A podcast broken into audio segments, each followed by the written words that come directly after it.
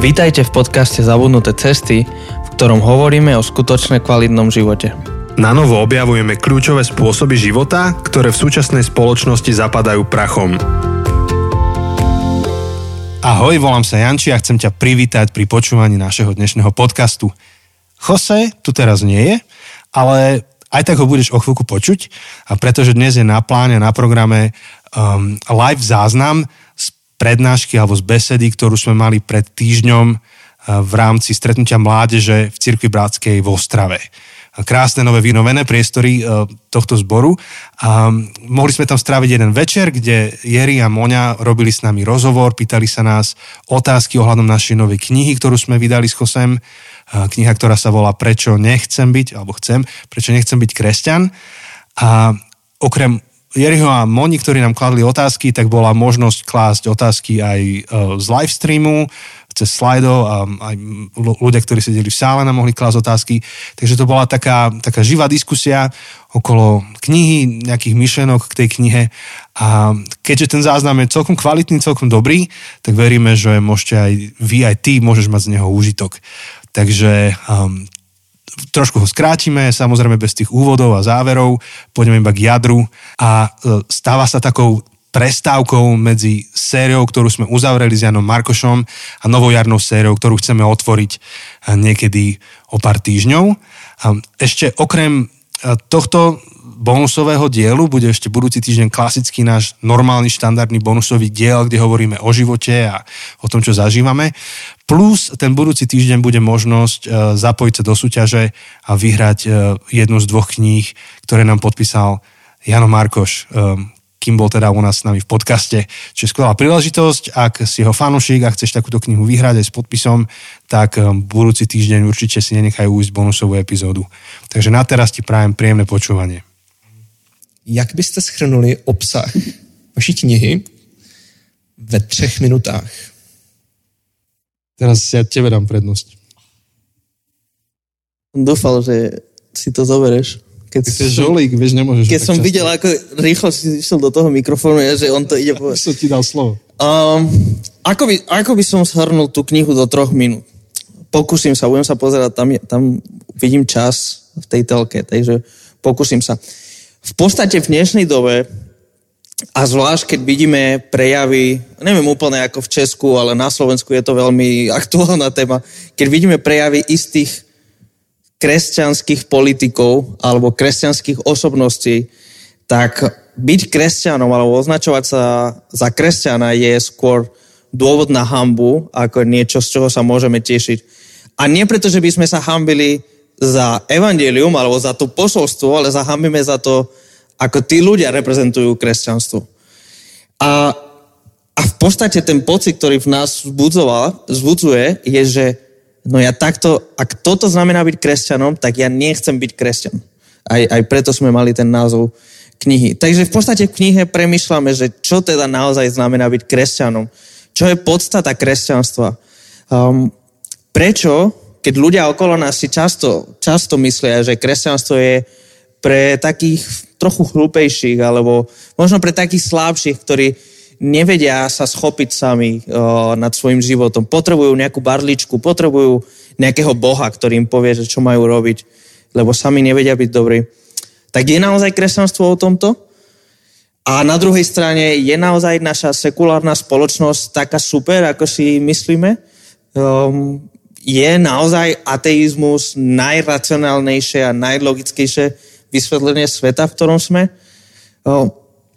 V podstate tieto otázky riešime v tej prvej polovice knihy a potom v druhej polovici teda riešime podstatu kresťanstva a to je Ježiš a evanelium. Čo znamená evanelium? Čo znamená dobrá správa?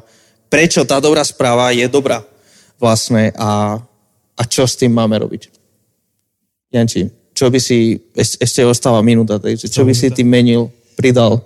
Možno, že ten uh, dôvod, alebo um, ten, tá cesta k tomu, že si niekto kladie tieto, tieto otázky je iná. Možno, že niekoho až tak netrápi to, čo verejné osobnosti hovoria o kresťanstve, ale skôr máte svoje vlastné úprimné otázky, alebo ten čitateľ ich môže mať. Môže to byť z toho dôvodu, že od malička vyrastá v kresťanskej rodine alebo v kresťanskom prostredí, dostáva istý typ odpovedí na otázky a potom zrazu v istom období života príde na inú školu alebo na vysokú školu alebo do roboty, uh, vymení kolektív a, a takto sa na neho zosypú všetky tie rôzne iné názory, um, iné typy otázok.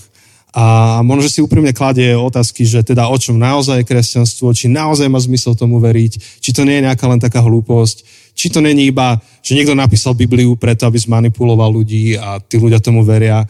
A, a takže pre takýchto ľudí, ktorí majú takéto otázky, sa snažíme v tej knihe nanovo vyskladať príbeh kresťanov. Že kresťanstvo nezačalo tým, že niekto napísal Bibliu a potom to Bibliou zmanipuloval ľudia. Ale naopak, udiala sa výnimočná udalosť, ktorou bolo um, skriesenie Ježiša Krista, ktorému uverili ľudia a boli dostatočne presvedčení o tom, že to je pravda, že potom o tom písali a napísali Bibliu a, a, a, naštartovalo sa celé hnutie. No a teda toto sa tiež snažíme v tej knihe vysvetliť, tú postupku, ako ide a že na základe toho, čo dnes znamená byť kresťanom. Znamená to um, iba prijať nejaké pravidlá, iba to znamená prijať nejaký náboženský systém, alebo to znamená uveriť historické udalosti a žiť v dôsledku toho. No takže toto tiež v tej knihe vysvetľujeme. Hm? Super, ty jsi to trošku už nakousnul teď v té odpovědi, že, že, to, že jste to psali možná pro lidi, kteří měli nějaké otázky. Um, Přemýšleli jste nějak jakoby konkrétně, měli jste v hlavě nějakou určitou skupinu lidí, pro které jste to psali, nebo pro koho, pro koho je vlastně ta knižka napsaná? To je skvelá otázka. Mali sme dve kategórie ľudí, a môžeš ma opraviť, ale hej, dve, dve kategórie ľudí. Um, najprv poviem, že koho sme nemali úplne na mysli. Pravdepodobne uh, tá kniha neosloví úplne radikálnych ateistov, ktorí v zásade nechcú počuť kresťanský názor ani, ani netúžia nič zmeniť, ani si nekladú otázky.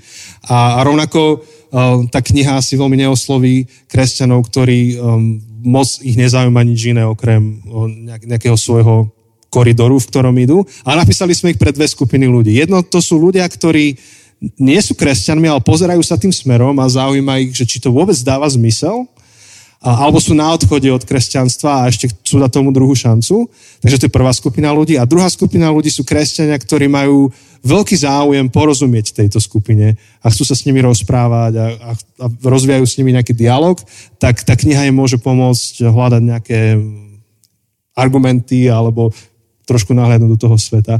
A ono sa to vlastne odrazilo aj potom v tom, kto boli naši alfa čitatelia v tej knihe a keď chceš, môžeš to ty rozvinúť. V podstate Um, ja napríklad pri písaní som mal v hlave konkrétnych kolegov. Hej. Pracujem v kolektíve, kde okrem jedného, tak všetci sú neveriaci. Uh, ale nie sú tí agresívni neveriaci, nie sú takí, čo by ma vysmievali alebo čak kritizovali. Ale sú takí, ktorí neveria, nevidia v tom smysle, smysel, nezaujíma ich to veľmi a v podstate a, a majú predsudky. Oni mali kopec predsudkov a majú kopec predsudkov voči kresťanstvu kvôli tomu, čo sa v histórii udialo a teda a teda. Takže v podstate, ja keď som písal tú knihu, tak som mal týchto ľudí na mysli. Že akú knihu by som napísal, alebo teda ako mám napísať túto knihu tak, aby tento a tento, a nebudem menovať tých ľudí, aby oni to chceli čítať. Aby oni mali záujem a bez ohľadu na to, čo potom urobia s tou knihou, aby to bola kniha, ktorá môže byť pre nich zaujímavá a môže ich osloviť. Môže byť zrozumiteľná, môže byť um, filozoficky, teologicky, ale aj psychologicky priateľná. Lebo som vedel, že na nich nemôžem ísť tým, že proste toto sa stalo, musíš tomu veriť a proste ak tomu neveríš, tak pôjdeš do pekla. Som vedel, že takto nemám písať tú knihu. Som vedel, že nemôžem písať proste tieto veci sa stali, lebo je to napísané v Biblii a koniec. Som vedel, že to nemôžem písať. To pre iné publikum by som niečo takéto písal, ale pre tento publikum, pre toto publikum nemôžem takto písať. Takže pre mňa napríklad mať vyslovené, že mena, tváre ľudí, pre ktorých som písal tú knihu, um, mi veľmi, veľmi pomohlo pri zvolení príkladov um, vôbec samotného jazyka, ako som hovoril. A, a aj to, ako, aké témy, aké otázky sme adresovali. Pre nás, ja iba nadväžu na to, čo vravel Jose, pre nás bolo dôležité, aby tí naši priatelia tú knihu dočítali. Že to, že či budú s tým nakoniec súhlasiť, to už to nemáme v rukách, ale tá čitateľnosť, aby, aby sme ich neodradili po nejakej druhej kapitole, to bolo pre nás dôležité. Tak preto sme aj spravili to, že uh, sme si vybudovali takú skupinu alfa čitateľov. Alfa čitatelia sú tí, ktorí tú knižku čítajú ešte pred jej vydaním. A, a neviem, či už vám nelazem do otázky ďalšej. A chcete sa spýtať, či môžem pokračovať? Můžeš klidně pokračovat a máš pravdu. Jo. Prepač. A um, to je tá skupina, ktorá to číta ešte pred vydaním a sme im po, a do tej a, skupiny alfa čitateľov sme dali kresťanov, o ktorých vieme, že majú veľmi jasný názor na kresťanstvo a teda budú strážiť to, aby to nebolo príliš nejak zriedené. A potom sme tam dali niečo medzi a potom sme dali aj takých, o ktorých vieme, že sú ateisti presvedčení a vedia, prečo sú ateisti, ale sú ochotní nám dať feedback. A povedali sme im, že nemusíte s nami súhlasiť, ale skritizujte nám to, kde máte pocit, že vám krivdíme. Že kde, kde vás dávame do kategórie, do ktorej by ste sa neprihlásili, alebo máte pocit, že vás tam manipulujeme. Náš záujem je ten, aby ste boli ochotní to dočítať do konca. Takže sme im povedali, že poďte do nás. Tak aj išli. Tak, eh, to, To teda. hej, som mal aj s jedným takým mojim kamarátom telefón a ty potom mi volá, že počúvaj, som pri druhej kapitole, tak ste ma naštvali. Ani ty nemáš rád, keď ti poviem, že ty si kresťan ako henten, tak ja tiež nemám rád, keď mi povie, že ty si ateista ako henten. Neodvolaj sa na hentoho ateistu, ja ho neuznávam. Proste ja neuznávam Dokinca alebo Hitchenca, ja uznávam hentoho. Takže to boli veľmi zácne veci, kde sme si uvedomili, že je to pravda. Akože my sa obhajujeme v 8 kapitolách ako kresťania a ateistov sme dali do jednej kapitoly, kde sme ich zaradili k nejakému veľmi úzkému prúdu ateizmu, takže na, napríklad tam sme to museli prerábať a úplne inak to formulovať celé. Mě by ještě zajímalo teda k tomhle tomu tématu, jestli to teda nějak změnilo tu podobu, tu stávající podobu té knihy, když jste to dávali těm alfa čitatelům číst. Určite, práve, práve tá druhá kapitola, ktorú Janči spomína, tak to je kapitola, v ktorej to konkrétne som napísal ja. A to je kapitola, v ktorej sa snažím ukázať, prečo si myslím, že ateizmus je nedostatočný. Alebo že ani nie, že nedostatočný, ale že tie závery, no v podstate takto. Um, telefonát, ale nie je to moja žena, takže v pohode. Zrazu začneš Som bežať. sa bál, že keby, keby mi volá ona, tak asi utekám. By som si zobral kľúče od auta a odídem. Um, Zmeškaš KFC. No, um, v podstate to bola, to bola kapitola, zruším ten telefonát, to bola kapitola, keďže najprv môj cieľ bolo ukázať, že, kresťa, že kresťanstvo nie, ateizmus, že, že je nedostačujúci. No ale presne, vtedy sa nám ozval tento jeden alfa čitateľ, že, že v podstate mu krivdíme, lebo on síce je ateista, ale on neuvažuje rovnako ako tých ateistov, ktorých ja kritizujem. A že ja v podstate dávam mu do úst alebo do hlavy myšlenky, s ktorými on nesúhlasí. A pre mňa to bolo strašne napom- napomocné, lebo v podstate som si uvedomil, že som zaškatulkoval, že existujú len jeden typ, existuje len jeden typ ateizmus, ako keby. A proste tak, ako keby ako keby sme povedali, že existuje len jedna církev, alebo proste jeden typ kresťanstva, že, že naozaj kresťanstvo je obrovská tradícia.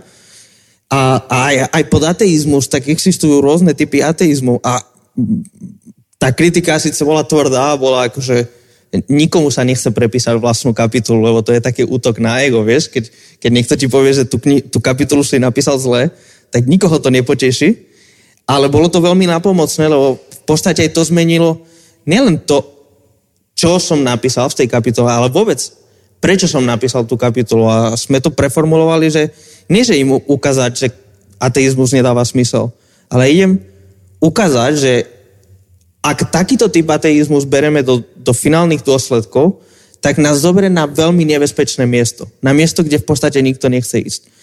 A, a v podstate nakoniec bola úplne iná kapitola, než tá, čo bola pôvodne napísaná. A to bolo super. To bolo, ja som bol veľmi vďačný, aj keď bolo to bolestivé. My sme sa museli o tom veľa rozprávať a dokonca my sme to riešili na jednej konferencii, kde som bol a v druhej izbe vedľa býval môj tatino, Tibor, ne, niekde tu je. A on mi na druhý deň hovorí, že, že ja som tam počul, stále si sa s kým si rozprával cez stenu, to tam húčalo. A to som ja schol sem zoomoval a to tak duneli tie steny, vieš, také tie tenké na izbách. Tak eh, my sme to tam riešili fú, veľa. A napríklad pri tejto kapitole druhej sme spravili to, že miesto tvrdení, že ak si ateista, tak takto rozmýšľaš, tak sme to otočili a sa tam kladie otázky, že dobre, ak si ateista a odmietol si kresťanstvo, ktoré takto odpovedá na otázky života, tak čo sú tvoje odpovede? Že nedá sa iba odísť a odmietnúť niečo bez toho, aby som prijal niečo nové. Tak čo je toto, čo si prijal? A teraz tam dáva alternatívy. No, OK, tak ak si materialista, tak čo to znamená? A tak ďalej, a tak ďalej. Takže áno, prerobili sme. A nielen túto kapitolu, ale bolo Ďalšie. to kopec toho a bolo to veľmi napomocné. Ono to vlastně už jste teďka možná o tom mluvili, protože to zní jako docela výzva, to dát to někomu přečíst během tomu, když to píšete a teď dostáváte nějaký feedback. A co byste řekli, že bylo vůbec největší výzvou při psaní té knihy? Čas. Ano. Měli jste nějaký limit na to, nebo prostě to zařadiť do vašeho programu? Vždy je limit. Uh, jeden je ten, že kedy môžeš začať najskôr a potom ten, že dokedy musíš skončiť. A pre nás ten horný limit bol Vianočný trh. Chceli sme, aby tá kniha bola pred Vianocami, lebo vtedy sa najlepšie predáva. A to znamenalo napísať ju do, tak, aby bola na pultoch v polovici novembra, to znamená, že v septembri musí ísť... November, listopad.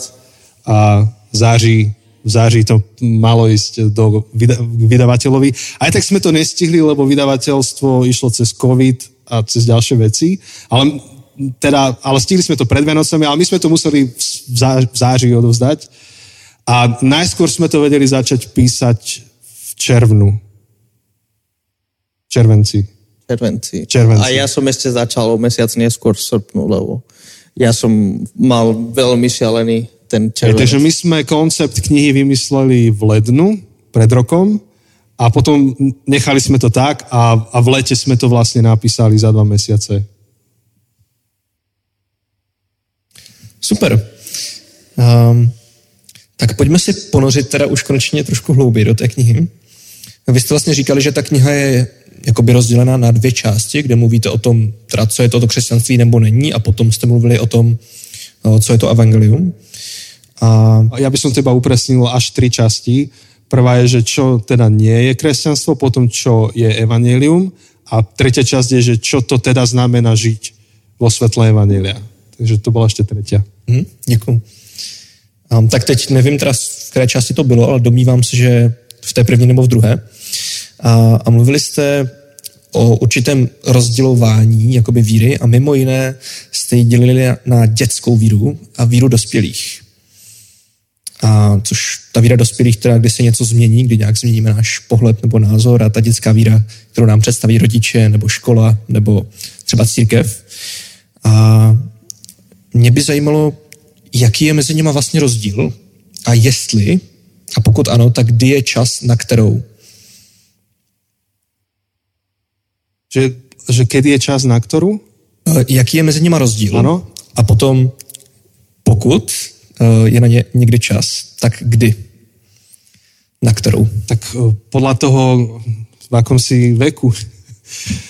Ten rozdiel je, asi by som to pripodobnil tomu, že ako by si odpovedal na otázku, že ako prichádzajú na svet deti. Hej? Tak inak na tú otázku odpovieš 6-ročnému dieťaťu.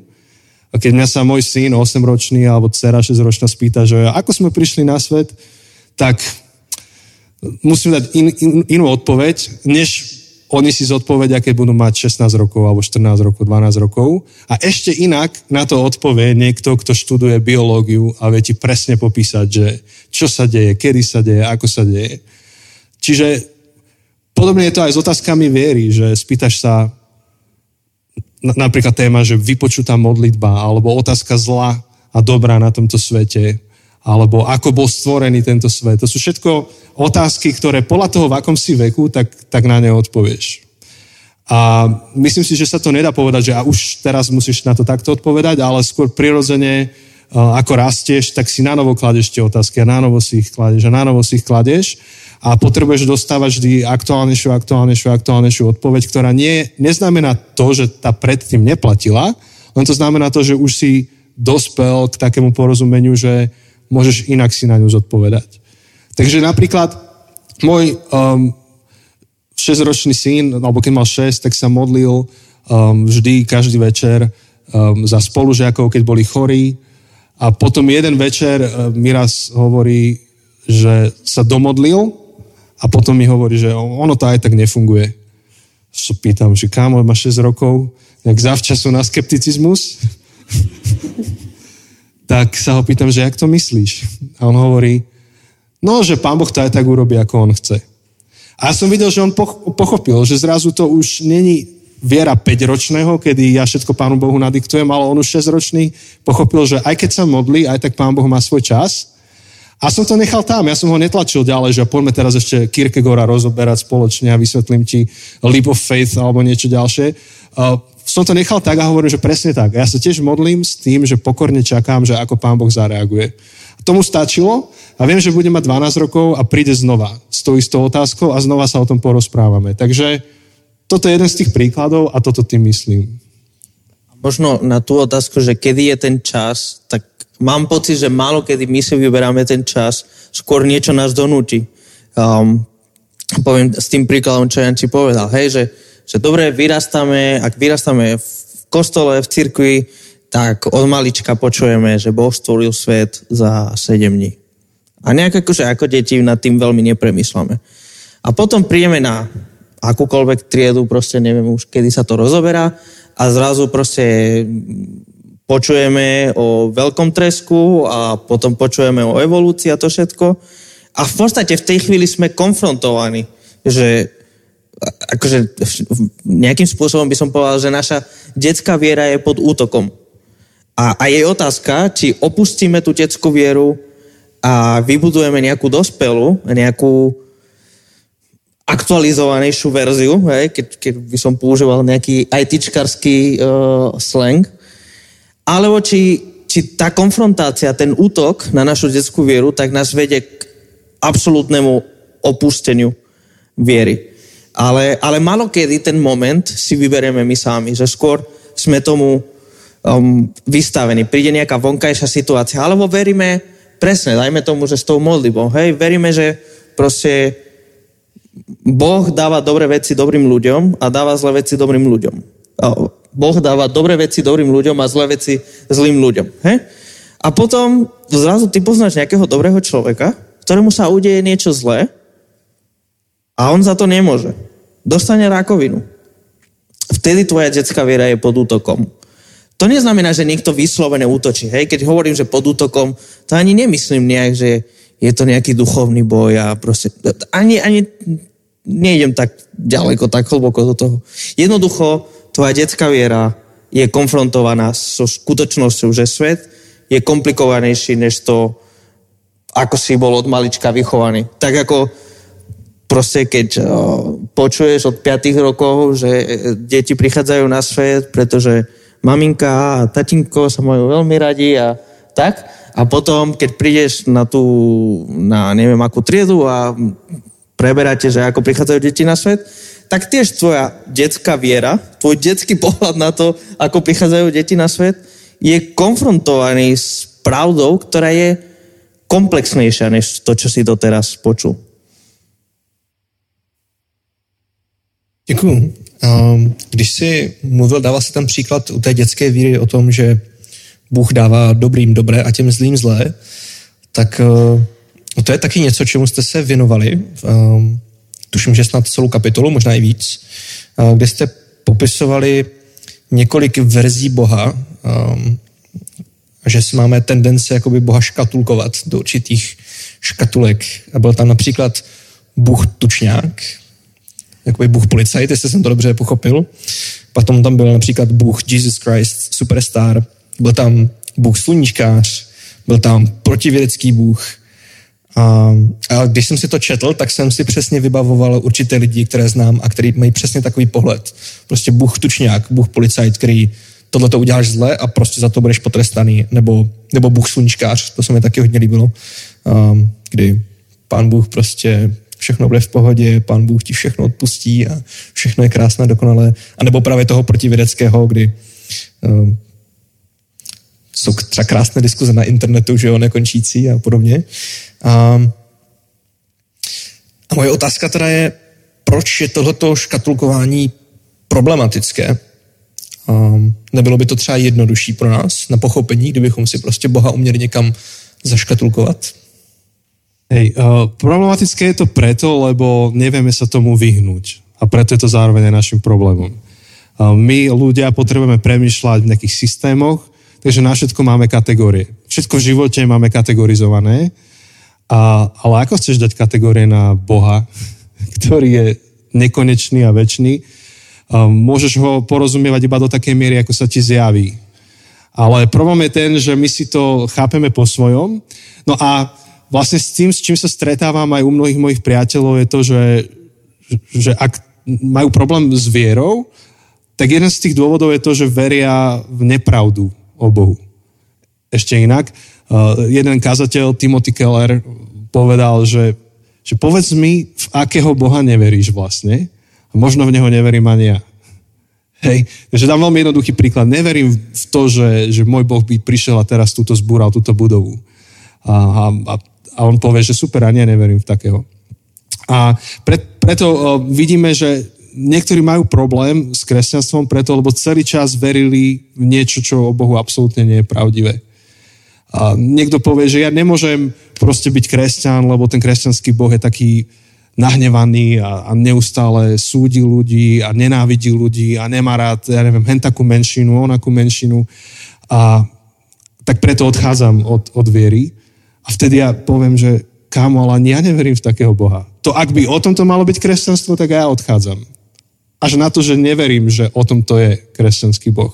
Alebo uh, ten Boh slniečkár, ktorý všetko je pohoda. Ani ja neverím v takého Boha. Ak odchádzaš preto, lebo takýto Boh ti nedáva zmysel, ani mi nedáva zmysel, pretože ja verím v Boha, ktorý sa zastane uh, spravodlivosti, ktorý sa zastane, keď sa deje krivda a plus x ďalších sme tam spomenuli verzií. Preto je dôležité uvažovať nad tými kategóriami, lebo keď sa ocitneme v situácii, kedy máme problém s vierou v Boha, je to možno, že preto, že sme celý čas verili v niečo nepravdivé a potrebujeme objaviť, že čo je naozaj pravda o Bohu. A ja možno k tej druhej časti tej otázky, že či by nebolo jednoduchšie, keby to tak bolo. Áno, áno, bolo by jednoduchšie. A bolo by jednoduchšie, keby sa dobré veci diali dobrým ľuďom a zlé veci diali zlým ľuďom. A bolo by jednoduchšie, keby neboli vojny. A bolo by jednoduchšie, keby, keby ale nežijeme v tom svete. Proste nedieje sa to. Jednoducho to nie je pravda že to nezodpoveda realite, že, že jednoducho žijeme vo svete, kde sa dobré veci dejú zlým ľuďom, zlé veci dejú dobrým ľuďom a žijeme vo svete, kde Boh je väčší než tieto malé škatulky, um, na, ktoré, na ktoré ho dávame. Keď som bol malý, tak som čítal knižku od Kláry Jarunkovej, to spomínam tiež v tej knihe. A ona má tam takú myslím, že sa to volalo Hrdinský zápisník a tam bolo veľa takých malých poviedok alebo príbehov a jeden bol o Jankovi, ktorý nechcel, uh, nechcel sa modliť. Hej. A mu hovorila buď babka alebo kto, že, že keď sa nebudeš modliť večer pred spaním, tak do rána zomrieš. No, tak sa vždy modlil, aby do rána nezomrel, až potom raz sa nejak nedohodol, nepohodol s rodičmi, tak sa na nich nahneval a chcel zomrieť. Tak večer sa proste nepomodlil, lebo on proste zomrie. A si predstavoval potom, ako ho, im to všetkým bude ľúto, že aký sme boli zlí rodičia a teraz tu on zomrel, lebo sa nepomodlil. Tak sa ráno zobudil a bol prekvapený. Tak sa prestal modliť, lebo povedal, že modlitba nefunguje. A ja si pamätám, ako dieťa som to čítal a hovorím si, že to je taká blbosť, že ako mu to mohli povedať, veď takto to proste nie je, takýto Boh neexistuje. A ja verím v Boha, ktorý ma nezabije do rána za to, že som sa nepomodlil večer. A to je presne to, o čom hovoríme. Ten chalán veril úplne v nepravdivú kategóriu Boha. Úplne, úplne zle mu to niekto vysvetlil, povedal mu nepravdu. On potom zistil, že to takto ale nefunguje, tak povedal, že no tak ja neverím v modlitbu, ja neverím v Boha. Tak podobne to funguje aj v iných prípadoch. A to my chceme vlastne, a v tej knihe sa snažíme to vrátiť späť, že dobre, dajme tomu, že ti Boh nedáva zmysel, tak ako ti bol prezentovaný, tak skús si ešte raz vypočuť, že o čom by to mohlo byť.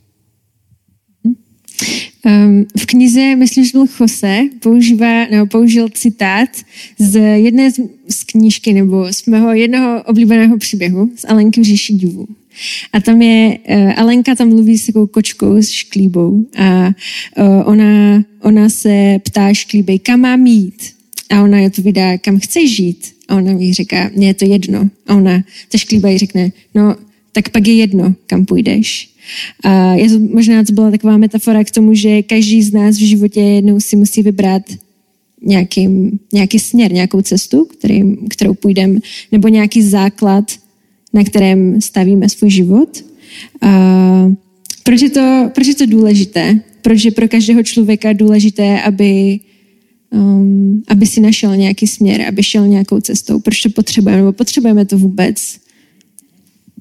To je výborná otázka, lebo podľa mňa, alebo teda podľa nás, existuje taký mytus neutrality. Že, a čo tým chcem povedať? Že ja môžem sa rozhodnúť nič neurobiť. Ako keby môžem sa rozhodnúť nikam neísť v živote. A, a môžem sa rozhodnúť teda aj v tejto otázke, že napríklad, že čomu budem veriť, môžem sa rozhodnúť byť neutrálny, že nemusím zaujať nejaké stanovisko, nejaký názor. Lenže to je mytus, pretože aj to, že si vybereš, akože aj to, že nič nevybereš, tak je voľba. Si, sa, si si vybral neísť tam, alebo neísť tam. A to, že si sa rozhodol ostať a sedieť, tak to je vlastne voľba. V podstate jednak to ukazuje tento príbeh z Alenky v Ríše divu, kde presne, pokiaľ nevieš, kam chceš ísť, tak potom je úplne jedno, čo urobíš Proste my sme dnes chceli zo Žiliny sa dostať sem a mali sme GPS, ktorý nám povedal cestu. Práve preto, že sme vedeli, kam chceme ísť, tak sme vedeli, akou cestou musíme ísť. Ale mohli sme sa zobrať cestou a náhodou by sme zistili, že ha, sme nedošli do Ostravy, ale do Bratislavy. Takže, ha, nevadí, no. No, no vadí, vadí, lebo chce, chceme ísť do Ostravy. A a v podstate veľmi podobné, to hovoril 2000 rokov skôr ako uh, Lewis Carroll, ktorý napísal uh, Aleku v divou. Um, to povedal Ježiš, keď dal to podobenstvo o dvoch staviteľoch. Uh, jeden, ktorý postavil svoj dom na, na pevnej skále, na pevnom základe a druhý, ktorá post, ktorý postavil svoj dom na piesku. Každý jeden z nich niečo stavil. Každý jeden z nich postavil svoj dom na niečom. Otázka je na čom? Otázka je, že, že či to, na čom postavíš svoj dom a teraz pod domom si prestal svoj život, svoj vzťah, svoje priateľstva, svoju kariéru, um, svoju budúcnosť. Že či to obstojí, alebo spadne. Lebo v podstate v tom podobenstve, čo Ježiš rozpráva, tak príde burka. A tá burka nerieši, kto je dobrý a kto je zlý. Akože tá burka je, tej burke vôbec nezaujíma, že či jeden je morálny človek alebo nemorálny. Tá burka neutočí na toho slabého alebo neutočí len na, silnejš, na silnejšieho. Tá burka nerieši, že či niekto je hriešný alebo nie je hriešný. Burka príde na obidvoch. A jediný rozdiel medzi nimi je, že jeden postavil dom na skale a ten obstal a druhý postavil dom na piesku a ten dom sa zrútil. Uh, tam, tam vôbec nie je morálna otázka, že kto je dobrý, kto je zlý, kto je svetý, kto je hriešný. V podstate je otázka, na čom postavíš svoj, na akom základe postavíš svoj dom. Um, keď robíš nejaké rozhodnutia, keď si vyberáš, čomu budeš v živote veriť. Akože každý si musí robiť nejaký výber.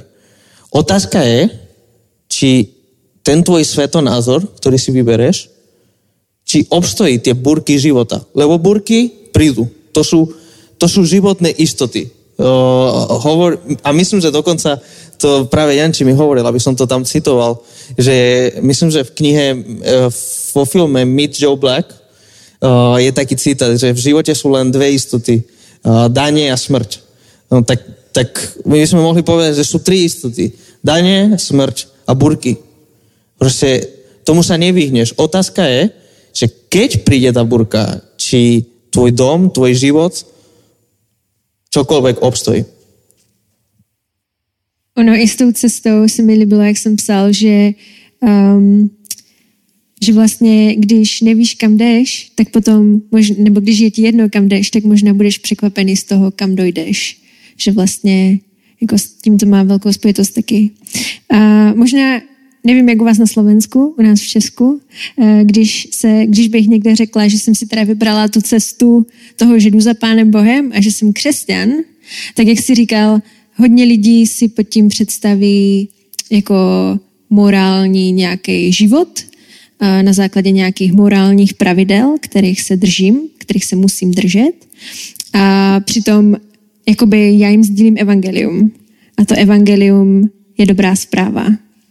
Jak, um, jak může být um, dobrá zpráva um, něco, co nás vlastně jenom omezuje? Nebo um, jak může být něco, co nás omezuje, dobrou zprávou? Jakoby, jestli to dává smysl ta otázka. Um, proč, proč je to dobrá zpráva vlastně? Když, když to můžeme chápat jako něco jenom, jako morální nějaké pravidla. Obidva máme radi odpovedať na túto otázku. Otázka je teraz, že kto chce prvý. ja, ja rád. A... A on sa sám pýta, sám si odpoveda. A áno, ak by sme povedali, že kresťanstvo znamená, že chod sa, chod sa pekne správať, tak potom to není dobrá správa. Akože radšej sa ti vyhnem a nikdy sa nedozviem o kresťanstve, ak celé, celé, celé posolstvo kresťanstva je, že Ježiš existoval, žije a teraz sa pekne správa. Tak potom to je najhoršia správa, ako som sa dozvedel, na čo si mi to povedal. Vieš, že, tak radšej o ňom nebudem vedieť a budem si žiť, ako ja sám chcem. Uh, to, ako žijeme, to už iba výsledok toho, čo naozaj je dobrá správa. Ak, a my sa k tomu dostaneme za chvíľku, ale um, dobrá správa, um, anieli hovoria, že to je o... To, to môžeš ty, keď prichádza aniel, Nemôžeme. Čiže to je dobrá správa pre každého človeka. A, a nie je to len pre pár vyvolených ľudí, ale keď máme vianočný príbeh a prichádzajú anieli, tak hovoria, že, že to je dobrá správa o niečom, čo sa stalo a je to dobrá správa pre každého. A dobrou správou je osoba. Je to osoba Ježiša, ktorý podľa tejto dobrej správy zomrel a vstal z mŕtvych. A nejakým spôsobom to má dopad na nás všetkých. A to, toto je tá dobrá správa. V originál v gréštine je vlastne použité slovo evangelion. Dobre to hovorím, lebo toto je náš expert na jazyky.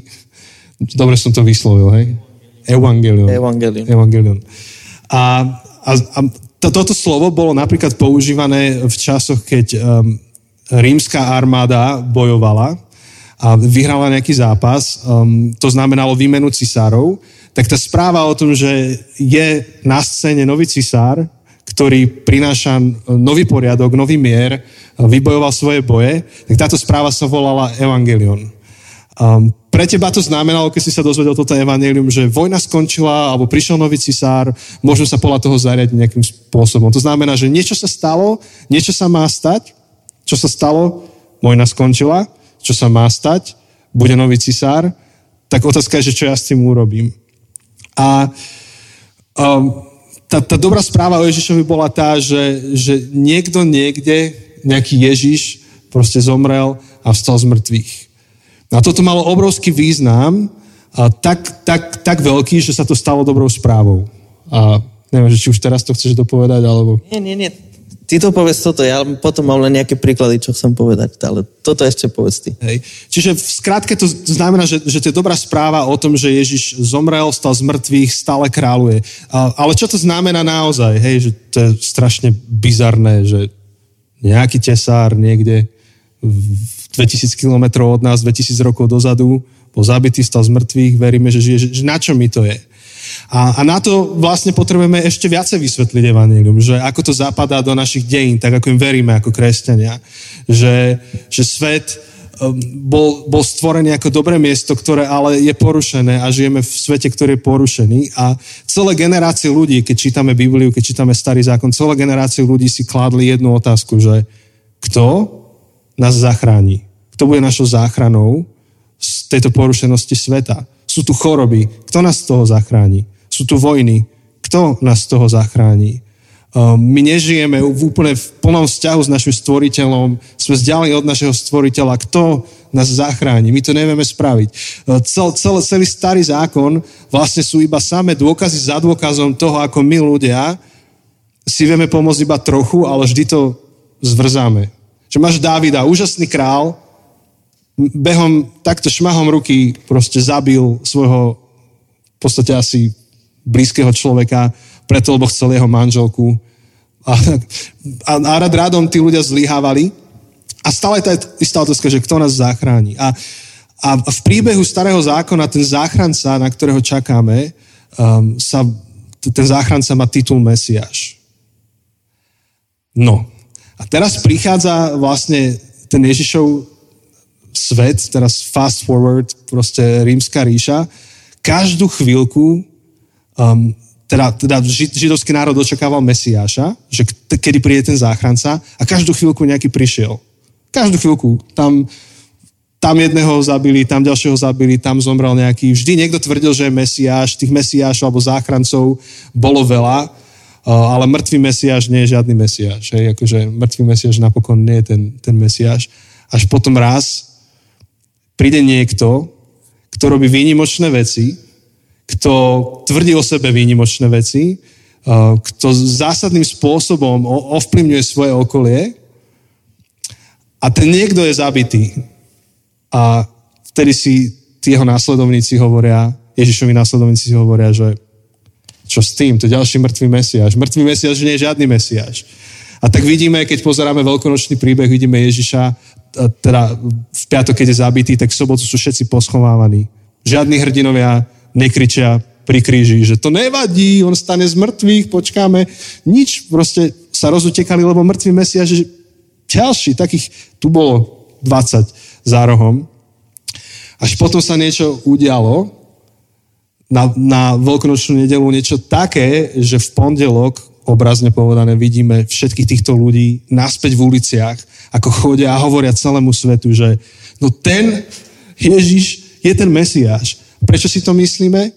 Pretože sme ho videli predpovedať vlastnú smrť a videli sme ho skrieseného. Preto vieme, že to je ten, ktorý je našou najväčšou nádejou na obnovu tohto sveta. Je to našou najväčšou nádejou vo všetko to, čo dúfame, že, že sa môže stať dobre na tomto svete. Že môžeme byť zmierení s Bohom, že budeme raz skriesení, uh, že tento svet sa stane iným miestom, tak ako sme to dúfali a ako sme čakali celé dejiny. A toto sa stalo dobrou správou. Správa o, o vzkriesenom Mesiášovi, ktorý stále je, ktorý stále žije, ktorý stále kráľuje a ktorého kráľovstvo môžeme zažívať už teraz čiastočne a očakávame jeho plný príchod. A to nás vedie potom k nejakému životnému štýlu. Samozrejme, lebo ak je Ježiš môj král, ak on stal z mŕtvych, tak chcem vedieť, čo učil, lebo ak stretnete niekoho, kto stal z mŕtvych, tak chcete počuť, čo učil. Proste.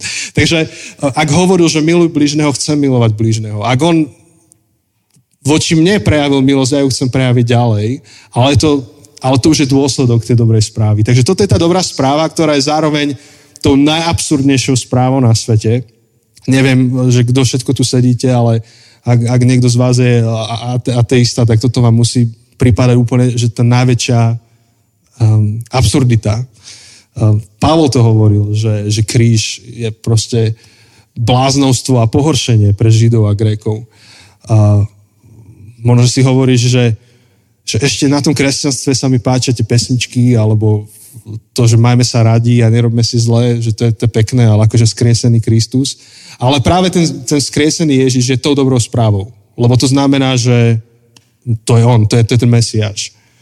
Takže to je, to je dobrou správou. Kvôli tomu som kresťan. Nie kvôli tomu, že niekto mi povedal, že je tu nejaká Biblia a ty sa pekne správaj. Ja by som sa vrátil k tvojej otázke o obmedzeniach, lebo je to výborná otázka, ktorá je úplne všade okolo nás. Ja by som sa chcel opýtať, a môžete dvihnúť ruku, je tu niekto umelec? Je to niekto, kto tu maluje? Je to niekto, kto maluje? Dobre. Uh, ako sa voláš? Magda, OK. Čo potrebuješ, aby si malovala? OK, ale a nie je papier obmedzujúci? No lebo ak máš papier, tak to znamená, že môžeš kresliť len na tom papieri. Nemôžeš kresliť na stenu. Asi. Nemala, nemala by si.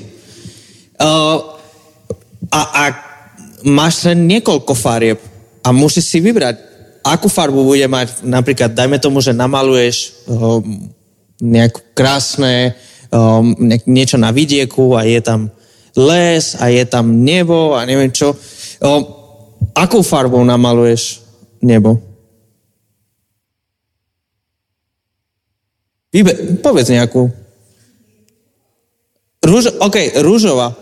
Takže, ale si, vieš, že si sa obmedzila. Lebo ak namaluješ nebo rúžovou, tak nemôžeš namalovať nebo žltou, alebo modrou, alebo zelenou. Si obmedzená.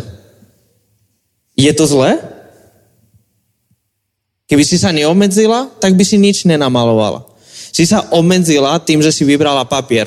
A že ten papier bola A4, alebo možno bolo A3, alebo možno bolo obrovské plátno, trojmetrové. Ale si sa obmedzila, že budeš mať len 3 metre. Môžeš to namalovať na 3 metre. Si sa obmedzila, keď si vybrala farby, že ktorú farbu dáš na ten les a ktorú farbu dáš na to nebo a ktorú farbou namaluješ ten domček. Sú to tie obmedzenia zle? Nie. Ďaká tým obmedzeniam si namalovala krásny obraz, ktorý si teraz chcem dať doma. Čiže, obmedzenia sú nevyhnutné. Ale ešte, ešte ti poviem druhý príklad. Predstav si takú, takú bizarnú vec, takú absurdnú vec, že by bola nejaká globálna pandémia. Ja viem, že to sa ťažko predstavuje, ale predstav si, že je nejaká pandémia. A že múdri ľudia, ktorí vedia o tom, ti povedia, že najlepší spôsob, ako sa vyhnúť tej pandémii, je, že si dáš nejaké rúško, a že nebudeš sa stretávať s ľuďmi. Je to obmedzujúce? Je to obmedzujúce. Ale zároveň zachraňuješ životy. Je toto obmedzenie zlé alebo dobre? Ja by som povedal, že dobre. Ak vďaka tomu vieš zachrániť niekomu život, tak by som povedal, že je to dobré obmedzenie. Ale ešte ti poviem tretí, tretí, tretí príklad. Predstav si, predstav si takú, takú absurdnú, nepredstaviteľnú vec, že by v nejakej blízkej krajine zúrila vojna. Skús si to predstaviť. Že by bol nejaký diktátor, ktorý sa rozhodol útočiť na úplne nevinnú krajinu. Neviem, neviem, ako by sa volala. Um, a predstav si, že ty veľmi nemôžeš robiť, lebo ty, ty nepôjdeš tam bojovať, ale, ale máš 10, dobre, 10 eur nie, máš, máš 500 korún. Máš 500 korún. A buď si môžeš vybrať, že za tých 500 korún si budeš kupovať oblečenie, alebo tých 500 korún pošleš na nejakú humanitárnu organizáciu, ktorá pomáha, alebo bude za to kupovať rýžu a tu nejaká v konzerve a neviem čo všetko, aby si poslala tým ľuďom, ktorí to potrebujú. Alebo otváraš svoj domov a budú u teba bývať uh, ľudia, ktorí utekajú pred vojnou. Je to obmedzujúce? Je. Ja by som si chcel kúpiť radšej oblečenie, alebo ja chcem mať tú moju izbu, ten môj pokoj len pre seba. Je to obmedzujúce. Je to dobre? Ja by som povedal, že jednoznačne. Že to je obmedzenie, ktoré, ktoré je výborné. A najlepšie, čo môžeš robiť v tomto prípade, je sa obmedziť. Že, že ja, ja mám pocit, a, a ja to sám prežívam, že obmedzenie je v dnešnej dobe nadávka. Je to proste také škaredé slovo. My sa nechceme obmedzovať, my chceme byť slobodní, my chceme a, a považujeme, že sloboda je robím si, čo chcem, kedy chcem, ako chcem. A ja chcem takú slobodu. Lenže fakt je, že tá sloboda nakoniec ma zabíja. Že tak ako, tak ako pri tej vymyslenej pandémii, ktorú som si vymyslel teraz, um, keby som si robil, čo chcem, kedy chcem, ako chcem a rozhodnem sa vôbec neobmedzovať, tak tak doslova ma to môže zabíjať. A že nakoniec zistím, že sú prípady, a nie je ich málo, kedy obmedzenia mi dávajú život.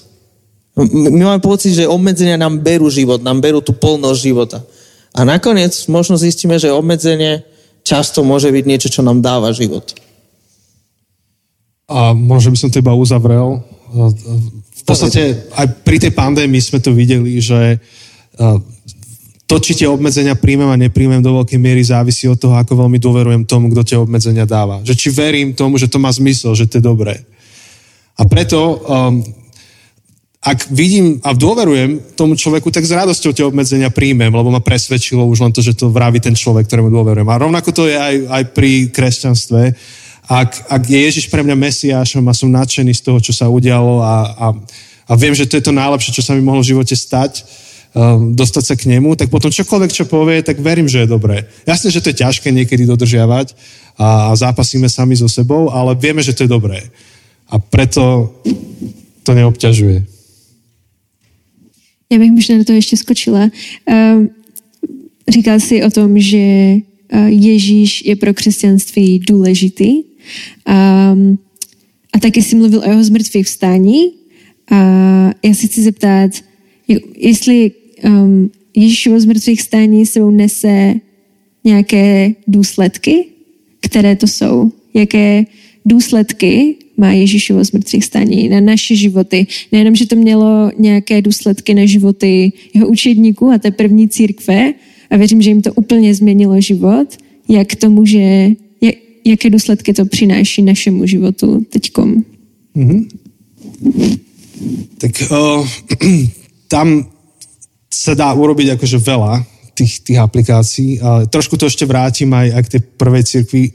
Uh, akože to, že on stal z mŕtvych, je dôvod, prečo tu som ja dnes. No, alebo prečo tu dnes sme. A to, to, si, to si treba stále povedať, lebo um, jeho zmrtvých stane je to, čo dalo do pohybu vlastne církev. Uh, to, čo dalo do pohybu učeníkov, to, čo dalo do pohybu celé toto. A ja si to vždy na novo pripomínam preto, aby som nezabudol na to, že ja nie som kresťanom preto, že tu niekto vydal nejakú knihu, ktorú som si prečítal a a som si vyfabrikoval nie, niečo v sebe, v čo verím, ale naopak niečo sa udialo, eh, čo úplne akože najvä, najväčším highlightom bolo skresenie Ježiša a to dalo do pohybu všetko. Že preto sa eh, písali um, listy, ktoré máme evaneliové, pre, preto tu dnes som. A potom jed, jeden z rozmerov, a tu sa asi doplníme s Chosem, jeden z rozmerov, ktoré pre mňa dnes má význam skresenie, je to, že mi to dáva nádej toho, čo, čo, čo ma čaká, alebo čo nás čaká ako ľudstvo. Je, je to taká, to Ježišovo skriesenie predochutnávka toho, čo Boh môže s nami spraviť. Ako, sa píše v Biblii, že tou istou, alebo tá istá moc, ktorou bol Ježiš skriesený, tak tá istá moc pôsobí v nás. Ak, ak mohol Boh skriesiť Ježiša z mŕtvych, ak toto bolo to, akým spôsobom začal obnovovať svet, tak nádej v takéto a väčšie veci môže mať aj dnes. To je presne dôvod, pre ktorý aj dnes sa modlím um, za uzdravenie mojich priateľov, pretože verím, že tou istou mocou môže Boh uzdravať mojich priateľov. To je dôvod, prečo verím, že um, Boh obnoví tento svet a že, že, že ho raz um, vráti do stavu, v akom, no nevráti ho, ale privede ho do dobrého stavu, pretože to začalo už u Ježiša. A takže to je jeden z tých rozmerov, že to je obrovská nádej, uh, pre to, ako Boh obnovuje naše životy. A keď dokázal jeho stať z mŕtvych, skriesiť z mŕtvych, o čo skôr, um, čo ja viem, napraví moje vzťahy, ktoré mám pokazané a, a takú tú istú smrť zažívame v rôznych oblastiach života. Možno, že zažívaš smrť vzťahovú, alebo ja ju zažívam. A, tak mám nádej, že rovnakým spôsobom on môže skriesiť moje vzťahy. Alebo zažívaš ekonomickú smrť, tak verím, že môže skriesiť moju ekonomiku alebo inej oblasti môjho života. A potom jeden z tých rozmerov je ten, že ak e, Ježiš povedal, že nás prišiel zmieriť s otcom a jeho otec to potvrdil s kriesením, tak e, môžem sa o to oprieť a môžem veriť, že ja som zmierený s Bohom. Takže to, to je ďalší rozmer toho skriesenia. Neviem, či to chceš nejak doplniť. Ja by som ešte pridal, že jedna z tých metafor alebo jeden z tých obrazov, ktoré Ježiš používal, keď bol na zemi, bolo otázka kráľovstva. A, a, a Ježiš ako král. A v podstate vo chvíli, keď Ježiš sa prezentuje, a teraz, teraz bez hľadu na to, na chvíľu dajme bokom, že, že ja verím, že to je pravda. Ale, ale predstavme si, že, že sedí tu pri mne ateista, ktorý neverí, že Ježiš je Boh. Um, ak Ježiš je král, tak potom sú len dve možnosti. Buď sa mu podriadím, alebo žijem v revelstve voči nemu. Buď, buď ho príjmem a, a, a poklaknem pred ním, alebo aktívne budem bojovať proti nemu, pretože ho neakceptujem za kráľa. Je to niečo, čo veľmi, akože pre nás táto metafora, alebo tento obraz nehovorí, lebo nežijeme v stredoveku, nežijeme v tej dobe, kedy boli králi a tak, ale to, čo chcem povedať, je, že, že aký má to dopad pre nás. Ježiš sa, nie, sa neoznačil za kráľa Izraela akože toho geografického územia tam niekde ďaleko. Ale, ale Ježiš sám seba a jeho učeníci ho označili za kráľa celého sveta, celého vesmíru, c- celej zeme. To znamená, že to sa týka aj mňa. To znamená, že aj ja musím stať pred tou otázkou, že čo urobím pred Ježišom? Poklaknem alebo budem rebel, budem bojovať proti nemu. Um, že nie je to otázka, ktorá sa týka len učeníkov 2000 rokov dozadu v Jeruzaleme alebo v Palestíne. Nie je to otázka, ktorá sa týka len niektorých ľudí, ale Ježiš si dáva nárok na celé ľudstvo. Na cel, celú planetu. To znamená, že, že každý jeden človek v podstate skôr či neskôr musí stať pred tou otázkou, že čo urobím pred Ježišom. A preto si myslím, že keď som presvedčený, že Ježiš je tou kľúčovou osobou a že, že je najdôležitejšie, čo je v Biblii, tak o, preto pre mňa nie je to otázkou niečoho pred 2000 rokmi, ale je otázka aktuálna dnes, v 2022 v Česku a na Slovensku. Ešte možno, že ten, ten rozmer um, opäť Ježiš prišiel v kontexte príbehu, ktorý nám Boh rozpovedal v židovskom národe, kde každý, nejdem úplne do detailov, ale keď otvoríme starú zmluvu a budeme čítať, že aké, aké rytmy života nastavil Boh svojmu ľudu, aké pravidlá im nastavil, tak každý moment ich života im pripomínal to, že aký perfektný a dokonalý je Boh a, a zároveň im bol svedectvom o tom, že akí sme my ľudia, aká je naša podstata ľudí. A že, že sami za seba pred Bohom neobstojíme. Že sami za seba nevieme prísť pred Boha a povedať, že tu som pekný, krásny, čistý, vchádzam do tvojho kráľovstva. Každý z nás um, uh, máme problém. A, a vlastne opäť, celá tá stará zmluva, to je príbeh jedného, nazvime to Mesiáša, alebo jedného záchrancu za druhým, ktorý bol nedokonalý, ktorý bol tak trochu tak trochu, dokona, tak trochu dobrý, ale nie úplne, nedostatočne. Ale práve toto sa deje v Ježišovi, keď bol, keď bol skriesený, že Boh potvrdil jeho dokonalú obeď za nás a on sa stáva tým spôsobom, akým my môžeme byť čistí pred Bohom nakoniec. Keby tomu niekto chcel trošku lepšie porozumieť celé, celým, celým tým obrazom a ísť viacej do hĺbky, tak napríklad list Židom alebo Hebrejom je zaujímavý, kde niekto v Novej zmluve vysvetľuje význam Ježišovho skriesenia tak, aby odpovedalo na otázky a ten príbeh starej zmluvy. Že čím všetkým sa Ježiš pre nás stáva uh, jeho životom a jeho smrťou a jeho skriesením. Ale v konečnom dôsledku to znamená, že on je tým našim mostom k Bohu. Um, mě v knize zaujala jedna věta, kterou si dovolím teda ve volném překladu citovat. Pokud by církev nebyla určitým způsobem iritující, nebyla by křesťanská. Konec citace. Způsobují to iritující lidé, nebo to je křesťanství samotné? To samotné kresťanstvo a to sme napísali v úvode knihy preto, aby sme vysvetlili, že našim cieľom není tak obrúsiť všetky hrany kresťanstva, že to vlastne zostane nemastné, neslané, lebo našim cieľom není to, aby nikto s tým nemal problém, alebo aby každý so všetkým súhlasil, to sa nedá. Vo chvíli, keď keby s kresťanstvom každý súhlasil, už prestáva byť vlastne asi kresťanstvom, lebo um, Ježiš hovorí, že má byť solou, že má byť svetlom. To znamená, že je jasné, toto je svetlo, toto je tma, toto je sol, toto nie je sol, alebo že sol prináša nejakú slanosť. A ja som, ja som sa tam odvolával na Petra, ktorý píše, vo svojom liste, že budú vás nenávidieť a budú vás prenasledovať, ale vyrobte dobré skutky, lebo keď ich oni uvidia, tak nakoniec budú oslavovať hospodina. Čiže on vysvetľuje, že tam existuje taký nejaký love-hate vzťah medzi cirkvou a, a okolím cirkvy, kedy ak církev robí dobre svoju robotu a, a, a plní svoje poslanie, tak vždy v nejakej etape bude iritovať svoje okolie. Ale napokon, keď sa spätne na to pozrieš, alebo sa aj to okolie pozrie, tak povie, že toto bolo niečo dobré. Ak dobre robí svoju robotu, lebo môže robiť aj zlé. No, mě by ještě zajímalo, jestli teda má být iritující, nebo je teda iritující jenom pro okolí, ale co když je iritující i pro ty, co jsou součástí té církve. No, Je to to samé. to je asi to isté. Um, kdybychom se trošku odklinili teď od církve, od toho všeho, o čem jsme se bavili, k něčemu trošku jinému, tak uh, vy jste použili takovou metaforu uh, ryby ve vodě v spojení se, um, se společností, ve které teď žijeme. Mohli byste to uh, trochu popsat, to, co jste teď chtěli říct a o co vlastně jde?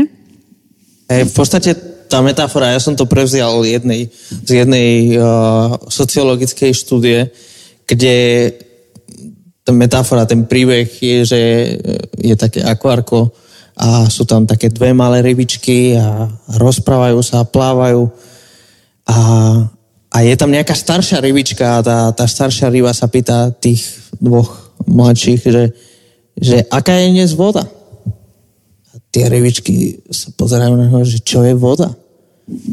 Proste oni sú tak zvyknutí, zvyknuté tie ryby, sú, proste v tom plávajú vždy a ne, nezažili nič iné, že ani nepremýšľajú, že existuje niečo také ako voda. To je proste ako pre nás vzduch, hej? Že, že, že je to také, že no proste vzduch, vzduch je, neviem, je to všade okolo nás a nad tým nepremýšľame a že, že, že naša spoločnosť je istá voda, ktorá nás obklopuje a otázka je, že ak, ako veľmi nás ovplyvňuje, ale ako veľmi sme si toho vedomi. Proste, že či sme skôr ako tie mladé rybičky, ktoré si neuvedomujú, že každý jeden film, čo pozeráme, každý jeden seriál, každý jeden, um, každá jedna kniha a, a v podstate celo, všetká celá popkultúra je proste tá naša voda, ale či sme ako tie staršie rybičky, tá staršia rybička, ktorá proste je si vedoma toho, že každý jeden film nie je to len nejaký random príbeh, ale je to príbeh, v ktorom je zakodované isté hodnoty, istý um, svetonázor v podstate um, ukazuje nám, že čo je vlastne dobré, čo je zlé, čo je cnostné a tak. Čiže v podstate, a, a takto, tá voda sama o seba nemusí byť ani dobrá, ani zlá. Akože môže byť jedovatá, ale, ale nemusí. Tá voda jednoducho je kontext. Tá voda jednoducho je ten svet, v ktorom žijeme. Lebo často alebo ľahko pre kresťanov môže byť taký postoj, že všetko, čo je zo sveta, všetko, čo je na svete, je zle. Hej, a preto nechoďme do kina, nečítajme nekresťanské knihy, nepoz... nie, lebo to všetko je zlé. No to sa nedá. Nedá sa, ryba nemôže žiť mimo vody. Nedá sa. Otázka je, či sme si vedomi, že plávame v nejakej vode. Nevieme sa tomu vyhnúť. Nevieme sa vyhnúť tomu, že, že ten film chce nám niečo odkázať a chce nás nejako ovplyvniť. Uh, že tá kniha nám prezentuje, hej. Um, pôjdem trochu kontroverzné, ale tak je to niečo, čo je veľmi verejné a čo buď veľmi kritizuje, alebo veľmi podporuje, ale proste je plno vtipov na internete o tom, že ak chcete teraz spraviť uh, nejaký film alebo seriál na Netflixe, tak musí to, musí to uh, obsahovať aspoň jedného černocha, aspoň jedného homosexuála a hlavný hrdina nemôže byť hlavný hrdina, ale musí byť hlavná hrdinka. A ideálne, ak hlavná hrdinka je černoška a homosexuálna. Alebo transgender, alebo tak. Ja tým akože teraz nechcem ani hovoriť, že či je dobré alebo zle. Ale jednoducho musíme si uvedomiť, že keď Netflix alebo akékoľvek iný, iná spoločnosť, um, keď si uvedomujeme, ako vyzerajú príbehy, ktoré dnes čítame alebo vidíme, tak jednoducho nemôžeme byť slepí voči tomu, že je tam nejaká agenda. Môže byť dobrá, môže byť zlá, ja to nejdem teraz súdiť, ale je tam nejaká agenda a musíme si byť toho vedomi. A, a to je v podstate jediné, čo som chcel dosiahnuť tou metaforou, že, že buďme si vedomi, že pod každým príbehom, pod každým momentom v popkultúre je nejaká agenda. Otázka je, či je dobrá alebo zlá. Ja, ja nie som jeden z tých, čo povie, že všetko, čo je v popkultúre, je zle ale je nejaká agenda. A musíme si byť toho vedomí, že ten režisér, ten spisovateľ chce niečo dosiahnuť, chce niečo pohnúť v mojom srdci a v mojom zmýšľaní a v mojom správaní. Um, v knize věnujete část o etice, mluvíte o apologetice a o estetice, jako o součástech evangelia. A proč musí být všechny ty tři součástí evangelia? Proč nestačí třeba jenom apologetika, kde všechno vysvětlím, umím odpovědět na každý argument? Um, nebo etika, že je to morální, nemůžu dělat nic špatně tím, že budu věřit, když chci být dobrý člověk. Hej, tak toto je tvoja parketa, ak chceš. Ja, ja to vysvetlím. To, to sme dali taký obrázok, že ako keby tri kruhy, ktoré sa nejak akože spájajú a jeden kruh je apologetika, alebo teda otázka pravdy. Potom druhý kruh bola etika, alebo otázka dobrá, otázka morálky, toho, čo je správne. A potom tretia bola estetika, otázka toho, čo je krásne, čo je lákavé. A, a ten obraz sme používali, pretože že často sa nám zdá, že sa snažíme tvoriť len také čiastočné kresťanstvo, ktoré sa zaujíma len o pravdu alebo len o morálke, o tom, ako sa správať. A konkrétne my sme chceli zdôrazniť, ale to sme robili v podcaste, to nie v knihe, um, že často zabudáme, že kresťanstvo má byť krásne, má byť lákavé. Um, problém je, a teda ten obrázok, čo sme dali, je, že keď sa spájajú všetky tie tri kruhy, tak že to je evanelium. Že evanelium je pravdivé, je správne, je dobré a je krásne. A prečo je zlé, keď máme len jeden z tých kruhov? Ja to vysvetlím znovu na takom, na takom inom príbehu, ktorý sme si zažili posledné roky a ktorý zažívame znovu teraz pri tej vojne. Predstav si, že ty si presvedčený, že vakcíny fungujú. Že očkovanie je riešenie. A ja som presvedčený toho, že keď nás očkujú, sú tam mikročipy, ktorými nás nejaké jasterice chcú ovládať. Skús ma presvedčiť tak, že mi budeš dávať len čisto vedecké štúdie a teoretické racionálne argumenty. Skús, že by sme mali takúto diskusiu na Facebooku. Vieš si to predstaviť? To nikto nerobí, že? Nikto, má, nikto nerobí takéto diskusie na Facebooku. Jednoducho, keď ja som sa rozhodol, keď, keď ja verím tejto konšpirácii, to nie je úplne logické, to je emocionálne rozhodnutie. Ja sa niečoho bojím, alebo mám, mám proste nejaký dôvod, prečo tomu verím. A všetky tvoje logické, racionálne vysvetlenia ma nepresvedčia. Tvoja, celá tvoja apologetika, celá tvoja pravda je mi úplne ukradnutá. Teraz to vidíme znovu pri tých, čo obraňujú Rusko. Proste to je úplne jedno, koľko argumentov im dáš. Proste ich nepresvedčíš. Za všetko môže Amerika. A bodka. A je to tak. Um, rovnako, alebo veľmi podobne to môže byť, keď budeme chcieť prezentovať kresťanstvo, ktoré je len pravdivé. A teda budeme dávať argumenty a budeme, budem proti tebe, ty si ateista, hej, a budem úplne ti dávať také, že no ale pozri, tuto mám zoznam dôvodov, prečo uh, je skriesené dôveryhodné a prečo je vedecké možné a vlastne ako ten to príbeh stvorenia je vlastne pravdivý, lebo máme tu takéto dôkazy. Asi ťa nepresvedčím, potrebujem niečo viac. Rovnako keby to bolo len o tej morálke, bez pravdy a bez krásy, tak potom by to bolo obmedzujúce. To by bolo veľmi obmedzujúce. Evangelium musí obsahovať, podľa, nás, podľa mňa, podľa nás musí obsahovať všetky tri. Samozrejme, že je tam dôležitá pravda a, a, a proste je to faktická pravda. Nejaké veci sa stali, bodka, to sú fakty. Um, a zároveň je tam nejaká morálka, nejaké správanie, nejaké, nejaké správne konanie, nejaké, nejaká uh, otázka dobra. No zároveň je tam otázka krásy že, že Ježišové posolstvo a Ježišov život a, a nádej, ktorá vyplýva zo vzkriesenia, je naozaj krásne posolstvo. Je naozaj posolstvo, ktoré dokáže roztopiť lady nášho srdca.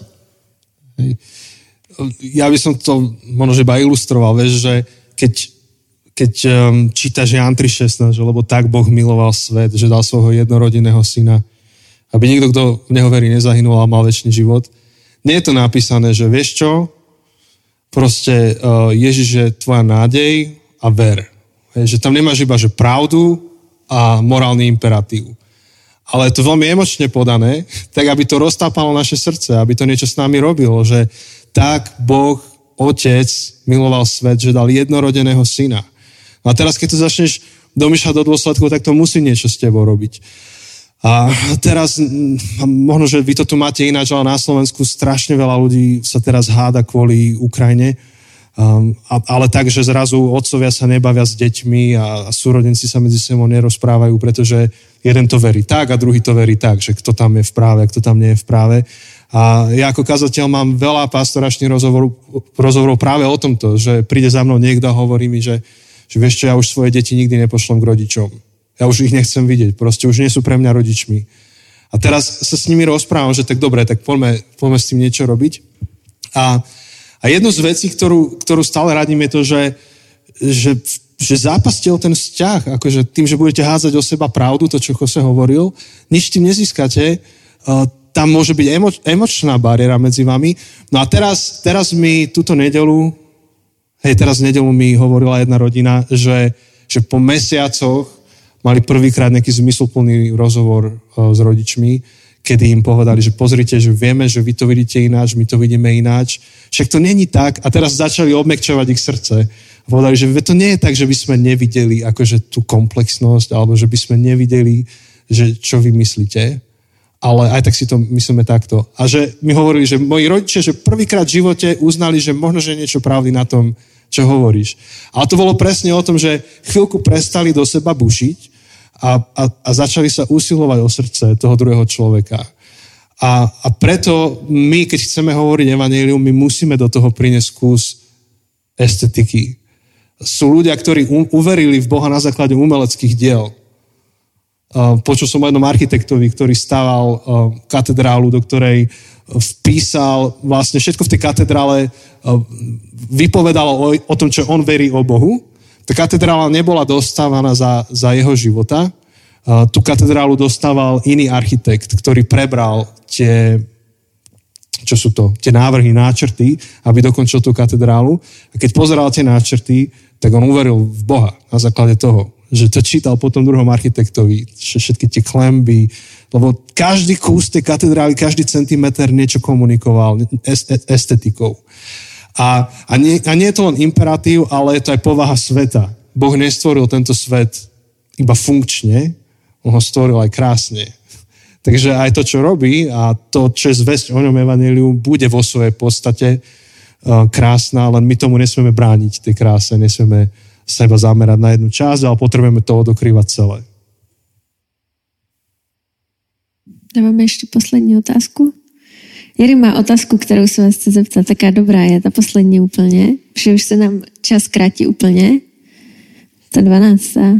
Chceš se jí zeptat? Ano, určitě chci, protože my, když jsme s vámi krátce diskutovali, tak to byla otázka, která se vám moc líbila.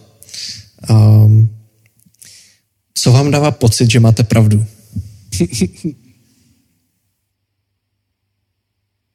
že je to výborná otázka, lebo je to v podstate otázka, ktorú v niečom sa nás bude pýtať ten vymyslený ateista, ktorý by mal čítať našu knihu, alebo tak, že, že prečo si myslíš, že máš pravdu? No Janči, prečo si myslíš, že máš pravdu? Hej, a ja by som to možno že inak otočil, že ja musím nejakú pravdu uchopiť. Proste ja musím si nejakú privlastniť alebo to, ako ja chápem pravdu. A, a toto privlastnenie mi dáva najväčší zmysel. Proste stojím pred nejakými faktami, ktoré aj v tej knihe vymenovávame a musím uh, si tieto nejaké skutočnosti nejakým spôsobom vysvetliť. A, a kresťanstvo mi dáva najväčší zmysel v tom, ako vysvetľujete veci. Neviem, Jose, ako by si ty odpovedal? ja sa vrátim asi k tej estetickej otázke. Pre, pre mňa kresťanstvo je aj z pohľadu estetiky najlepšou odpoveďou na povahu sveta. Prečo, čo, čo to znamená? Lebo to som povedal úplne abstraktnú vec, ktorú nemá absolútne žiadny smysl. Tá veta nedáva žiadny smysl, čo som povedal, pokiaľ to nevysvetlím. Um, v podstate v dobe, v ktorej Ježiš žil, odpusťať bolo pre slabých. Um, milovať bližného bolo veľmi obmedzené len pre tých, ktorí patria do môjho národa. Um, a určite najväčším cieľom bolo um, dostať sa čo najvyššie v rebríčku, aby som mohol utlačať tých, čo sú podo mnou. To bola v podstate rímska ríša. To, to, to bola v podstate to, čo císari prezentovali.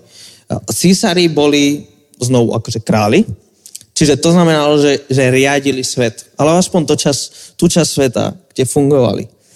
A spôsob, ako oni vládli, bolo vojnou, násilím, tlakom, zneužívaním, takže nahromadili na seba bohatstvo a tak a utlačali tých slabších. A práve do tej doby prišiel Ježiš ako najväčší humanista. akože naozaj, že, že, že to, čo aj dnes, v dnešnej dobe, to, čo väčšina progresívnych um, až liberálno zmyšľajúcich ľudí hlásajú, je v podstate Ježiša, ale bez Ježiša. Akože, keby, kebyže, kebyže táto situácia, čo sa teraz deje za hranicou, respektíve za našou hranicou, nie za vašou, um, sa diala 2000 rokov dozadu počas Rímskej ríše, tak jediní, ktorí by išli pomáhať Ukrajincom, by boli kresťania. A všetci ostatní by povedali s prepačením, vy ste debili. Proste prečo? Veď práve, že máte príležitosť zobrať otrokov, lacnú pracovnú sílu, zneužívať ich, utlačať ich. V podstate to, že dnes milujeme tých, ktorí nie sú ako my, v podstate to, že cítime, že, že nejak sme súčasťou jedného, jednej ľudskej rasy. Akože to je kresťanské. Akože prvý, ktorý prišiel s tým, že existuje jedna ľudská um, rasa, je Genesis 1, keď proste Boh je ten, ktorý stvoril celý svet. A, a v podstate, keď sa pozerám na to v Ježišovej dobe, aký boli hodnoty a aké boli uh, priority a ako tí císari nastavovali svet. A sa pozerám na to, že ako Ježiš nastavuje svet, alebo ako vyzerá, ako vyzerá dokonalý svet podľa císara a ako vyzerá dokonalý svet podľa Ježiša. Ktorý svet je krajší? Ten, v ktorom zabijem svojich nepriateľov, alebo ten, v ktorom zomieram sa svojich nepriateľov? Ten, v ktorom zneužívam slabších, alebo ten, v ktorom pomáham slabším a pozvihujem ich ten, v ktorom robím veľký rozdiel medzi tými dobrými, ktorí sú ako ja a tými chorými, alebo hriešnými, alebo špinavými, alebo ten, v ktorom sa dotýkam chorých a hriešných a prinašam pre nich milosť, lásku, odpustenie. Ktorý svet bude lepší? Pre, pre, to nie je otázka pravdy, to nie je otázka dobrá, je otázka krásy. Ktorý svet bude krajší? A pre mňa svet, v ktorom Ježiš je král, je najkrajší možný svet. Ak by niekto prišiel, aby ma presvedčil, že existuje lepší král, pomyselný, um, že niekto dokáže urobiť alebo priniesť svet, ktorý bude krajší než ten, čo Ježiš prezentuje, vtedy by som asi musel akože zmeniť.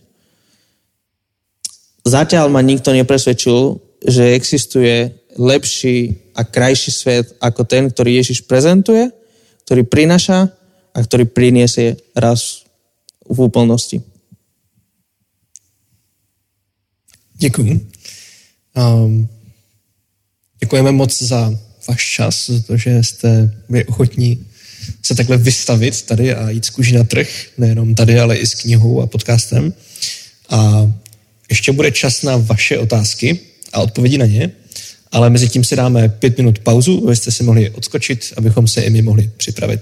Jo. A pozbuzujeme vás k tomu, aby ještě pokud jste nehlasovali, tak hlasujte na otázku, která je nejlepší, eh, která je k tématu a budeme se na ně soustředit. Super.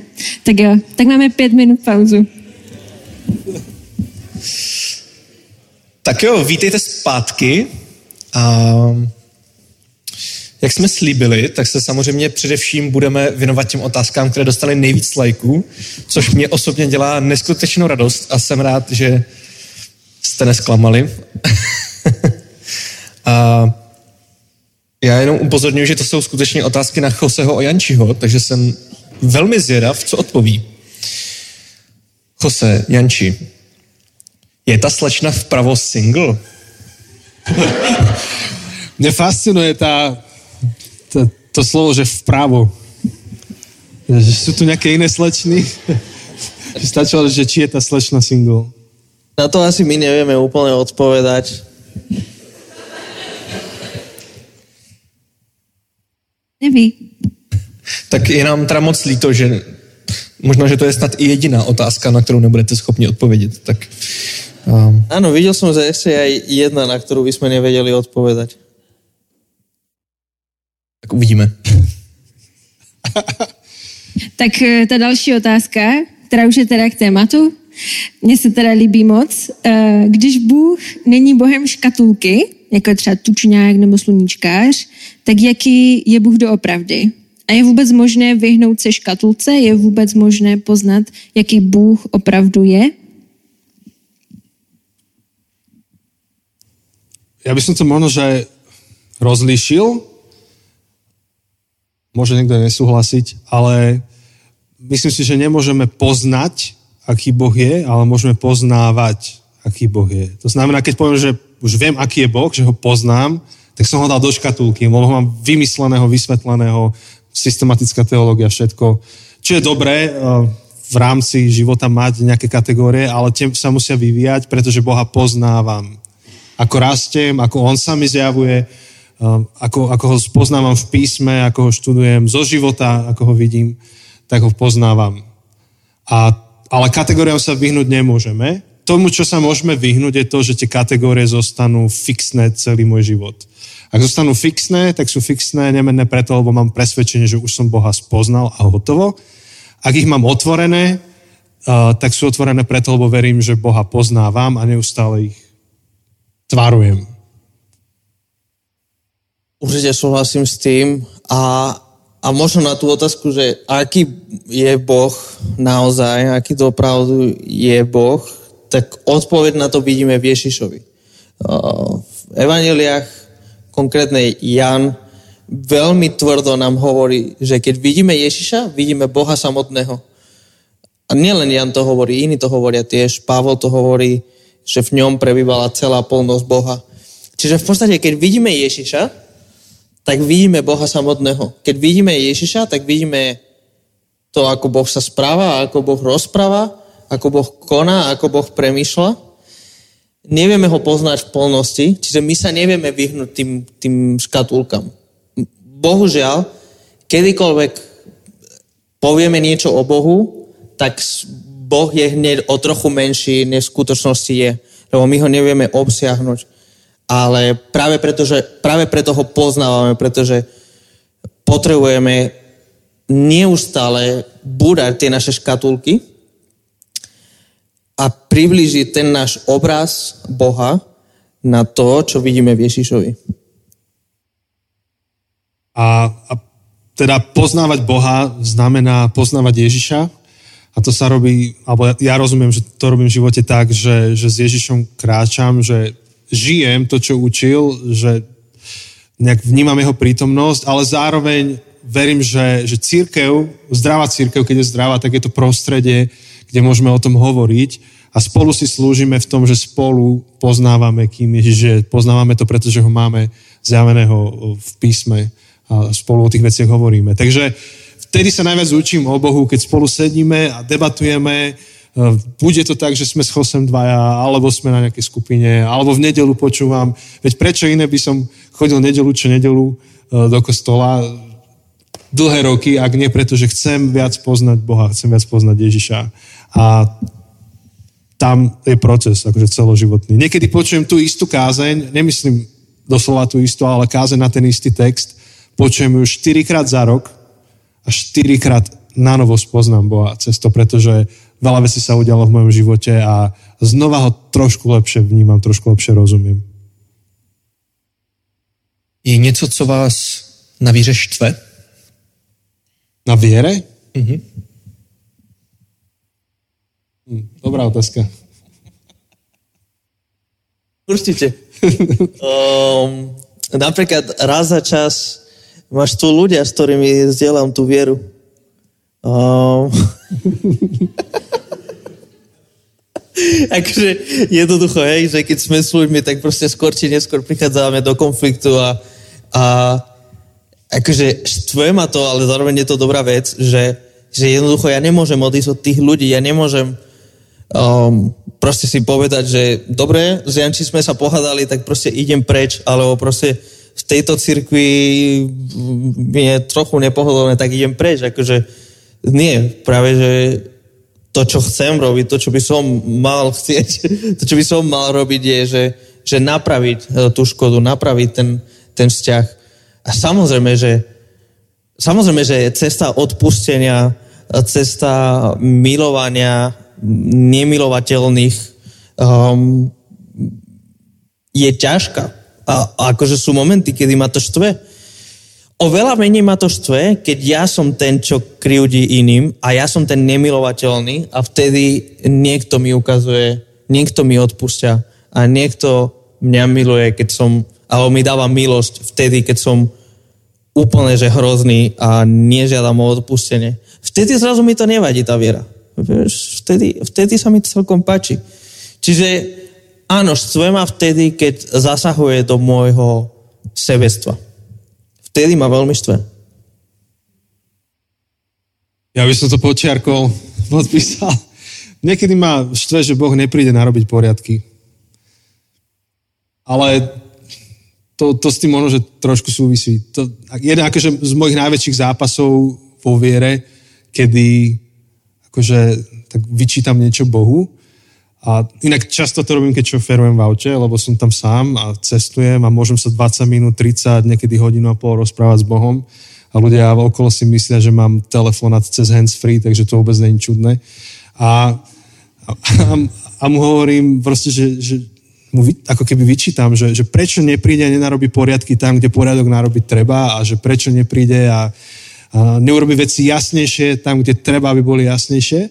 Ale zároveň vždy skončím v takej pokore, že kto som ja, aby som proste Boha dával do pozoru. Len to je ten môj zápas, kedy, kedy vnútorne to tak prežívam, že keby ja som bol na Božom mieste, úplne inak tie veci robím. Presne, štve ma, keď Boh nie je tak, ako ja chcem, aby bol. Hej. Hej, to, ma, to ma tiež veľmi štve. Áno, ale akože pokorujúce, pokorujúce je to, opäť ja budem citovať Tima Kellera, on povedal, že, že Boh robí v našich životoch to, o čo by sme ho prosili, aby robil, keby sme vedeli veci, ktoré vie on. To znamená, že my aj tak to, čo chceme od Boha, chceme len preto, že nevidíme veci z jeho perspektívy. Ale keby sme ich videli z jeho perspektívy, tak to, čo chceme od neho, je v podstate to, čo už teraz robí.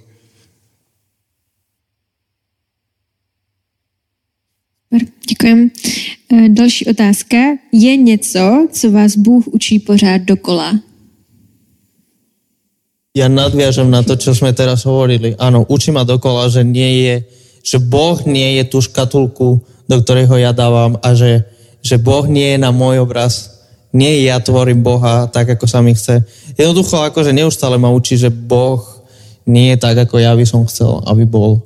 Um, to, je, to je veľmi ťažké sa naučiť.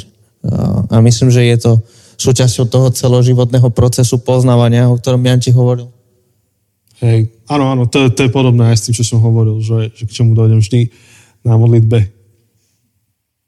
A možno, možno keď, keď pôjdeme ešte trochu konkrétnejšie, tak napríklad uh, je to pre mňa trpezlivosť. Že trpezlivosť a s tým spojená dôvera. Že ako keby dôverovať, že keď veci sa nedejú v tom čase, v ktorom ja to mám naplánované a keď môj život nie je podľa mojich plánov, um, že aj tak aj tak stále je to dobré.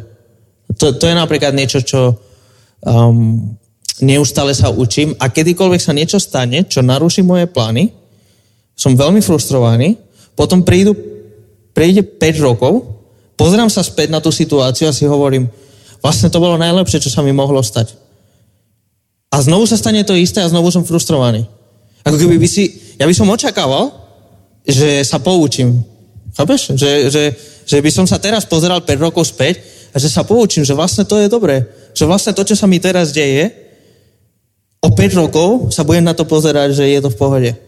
Ale ja som teraz presvedčený, a teraz hovorím metaforicky, nie že teraz, teraz naozaj sa niečo deje, ale som presvedčený, kedykoľvek sa niečo deje, že to je koniec sveta. Takže to je to, čo ako keby Boh ma neustále učí, alebo čo ja potrebujem neustále sa učiť, že, že aj keď sa veci nedejú podľa môjho plánu, tak je to stále OK. Mhm.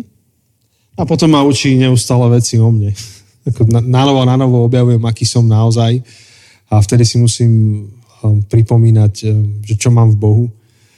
Napríklad um, ja, ja sa radím na všetkých tých um, testoch osobností, čo sú aj MBTI, DISC, um, Enneagram, čokoľvek si zoberete. Ja som vždy v tom poli takých tých workoholikov, ktorí radšej, radšej nebudú spať a umrú, než by proste nemali nič robiť. Tak vždy na novo ma učí, že ale toto není proste to, ako, ako, ako ma stvoril. To nie je to, ako mám fungovať. A na novo, to je akože jedna z mojich najväčších víziev, ktorú mi vždy pripomína a na novo sa učím tak uh, teraz čítam knihu, ktorá sa volá, že uh, Running on Empty, akože bežať na prázdno a podnadpis je, že kontemplatívna spiritualita pre overachievers, čo sú tí príliš snaživí, tí, čo sa príliš snažia. To není každý, nie každý potrebuje tú knihu čítať, ale ja ju potrebujem čítať.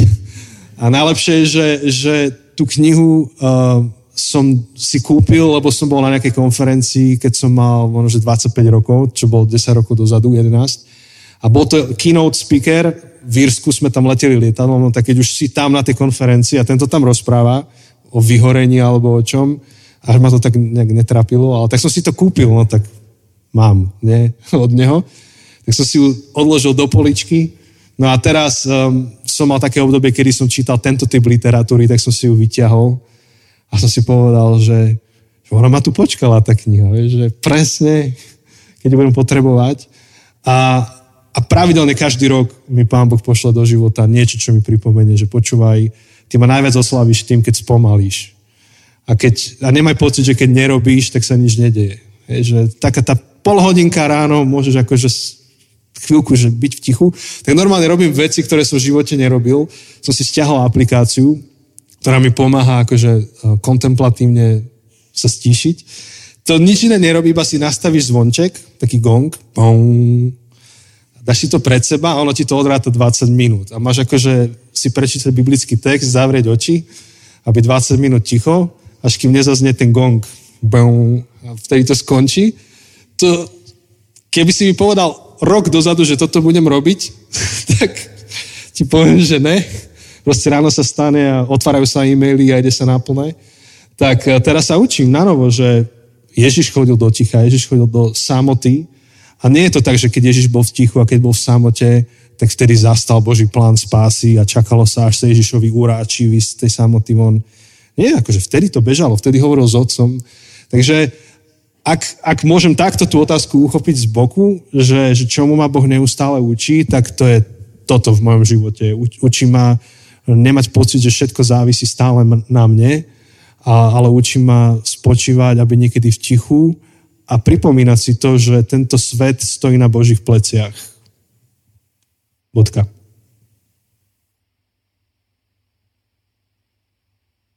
Jak může být Bůh dobrý? Bylo mě slyšet. Jak může být Bůh dobrý? Vzhledem k tomu, co se děje na Ukrajině. Hej, asi to môžeme tak, že úplne zo široká začať odpovedať a nejak to, nejak to postupne budeme zužovať. To je otázka, ktorá má novú podobu, ale ona nie je nová. V princípe teologicky to má kategóriu teodikea, alebo teodicea a je to otázka toho, že ako môže v jednej existencii byť dobrý Boh a zlo.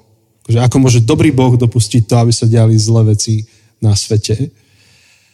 A opäť ešte, keď na to zoberiem taký letický pohľad, tak niek- niekto s tým môže mať vážny problém, pretože pre niekoho to môže znamenať takýto záver.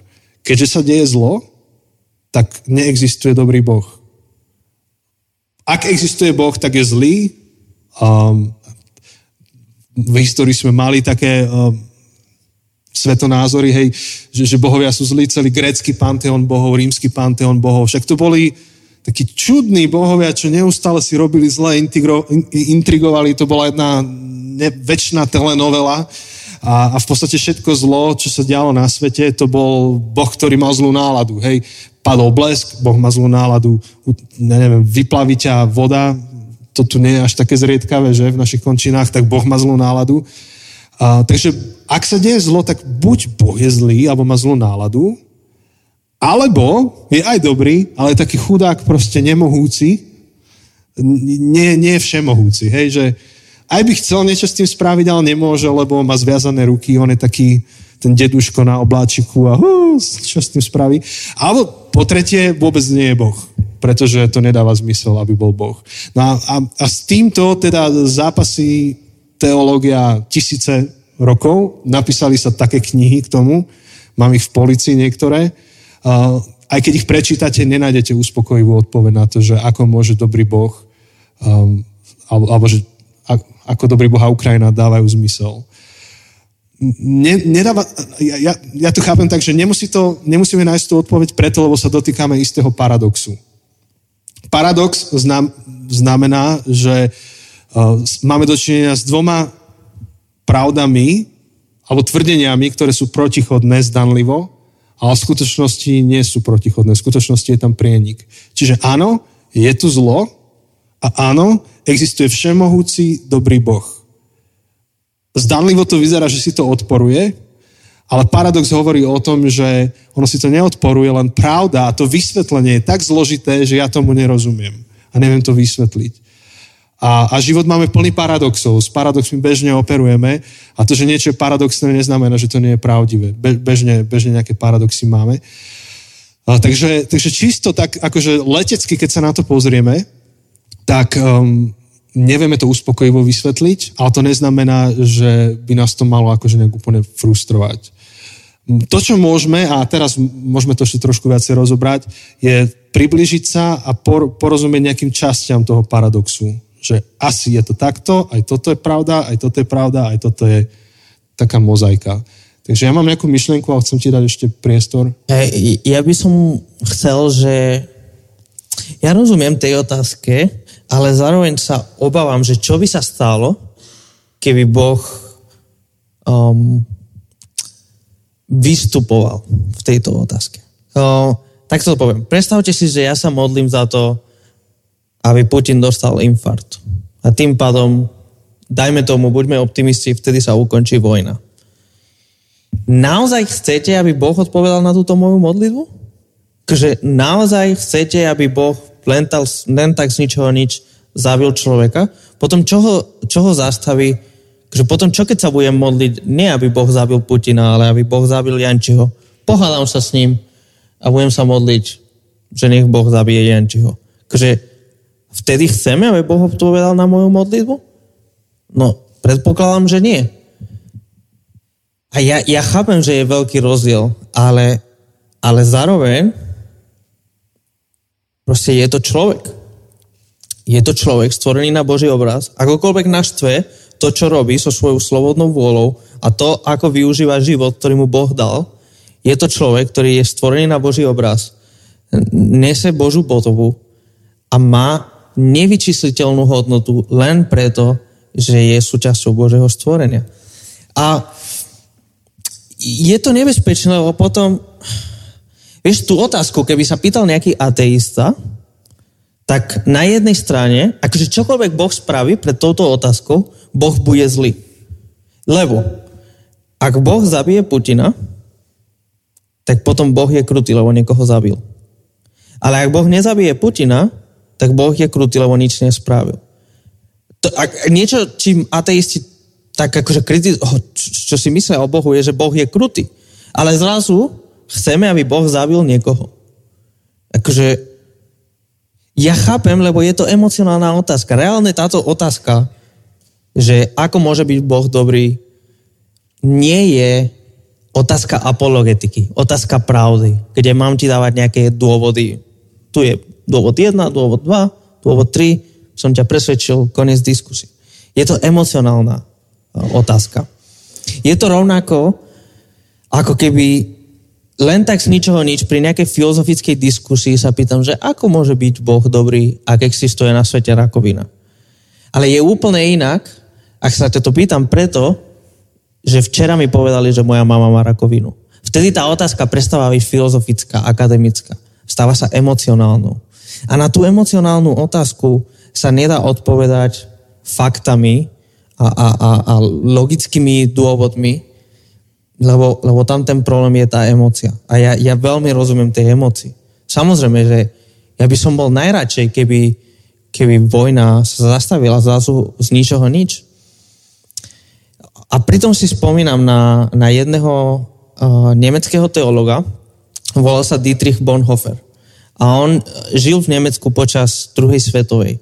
A on veľmi silno, vtedy, keď jeho církev podporovala Hitlera, on veľmi silno vystupoval proti Hitlerovi. A on bol presvedčený pacifista. On bol presvedčený toho, že keď urobíš akékoľvek násilie, že je to hriech. Napriek tomu on sa zúčastnil atentátu proti Hitlerovi a snažil sa ho zabiť. Samozrejme, kto trochu pozná históriu, tak sa mu to nepodarilo. Lenže ho chytili a ho popravili za to. Doslova pár hodín, alebo možno deň predtým, ako Hitler sám seba, akože sa zabil na tom bunkri. A Bonhoeffer povedal, ale aspoň sa hovorí, že povedal, ne, nevieme to s istotou, lebo nemáme to spísané, tak len sa hovorí, že povedal, že on je ochotný riskovať peklo, aby zastavil to zlo, čo sa deje. Aby zastavil peklo, ktoré Hitler uh, rozputal.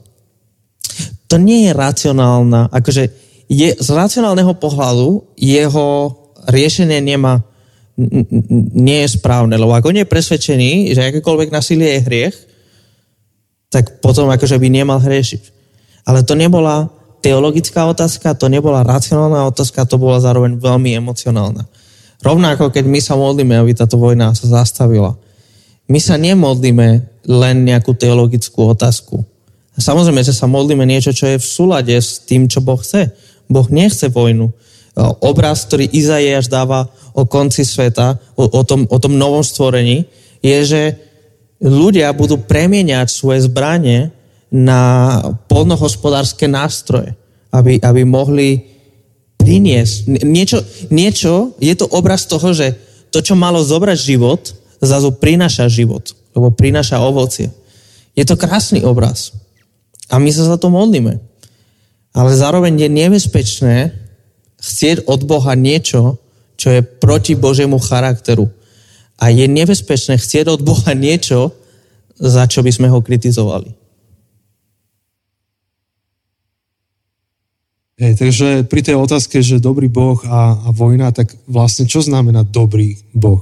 Hej, a tam my máme vlastné definície a na tom aj zlyháme, lebo my máme predstavu, ako by mal dobrý Boh vyriešiť tieto veci, ako by mal fungovať. Pričom my môžeme mať limitované poznanie a nerozumieť tomu celému. Takže čo sme zatiaľ odpovedali je to, že tu existuje nejaký paradox, ktorý nás prevyšuje, my nevieme ho vysvetliť a keď sa aj niekedy pokúsime ho vysvetliť, tak to môže vyznieť strašne cynicky vo svetle toho emočného vlastne bremena. Málo kedy to je akademická otázka. Presne tak, keď sa niekto pýta, že ako môže dobrý Boh dopustiť to, že sa narodia ľudia, ktorí majú vážne choroby, od narodenia. To nie je akademická otázka, to je pravdepodobne príbeh niekoho tu, um, mohol také niečo zažiť. Tak preto zrazu také tie teologické môžu vyznieť veľmi cynicky. Ja som čítal jednu apologetickú knihu, ktorá sa zaoberala otázkou pekla, že ako to, že dobrý Boh pošle ľudí do pekla. Ja som ako seriózne nemohol z toho záveru, a to je rešpektovaný apologet, nejdem ho ani menovať radšej, jeho záver bol ten, že keď Boh stvoril svet, on to nastavil tak, aby napokon do pekla šlo iba optimálne množstvo ľudí. Hej? Hovoril si, že výborne, ako to mi pomohlo ako čitateľovi, že hm, tleskam Bohu. Ako, to, to, ako náhle začneš, že u, u, uviazneš iba v tých teologických alebo filozofických vysvetleniach, môže to vyznieť úplne absurdne. To, čo mne niekedy pomáha, je pozrieť sa na to, ako sa teda Boh zjavuje. Keď nerozumiem a neviem úplne vysvetliť ten veľký obraz, tak ako sa zjavuje. Hovorili sme asi pol hodinu dozadu, že, že Boha vidíme v Ježišovi. Tak aký sa nám Boh zjavuje v Ježišovi?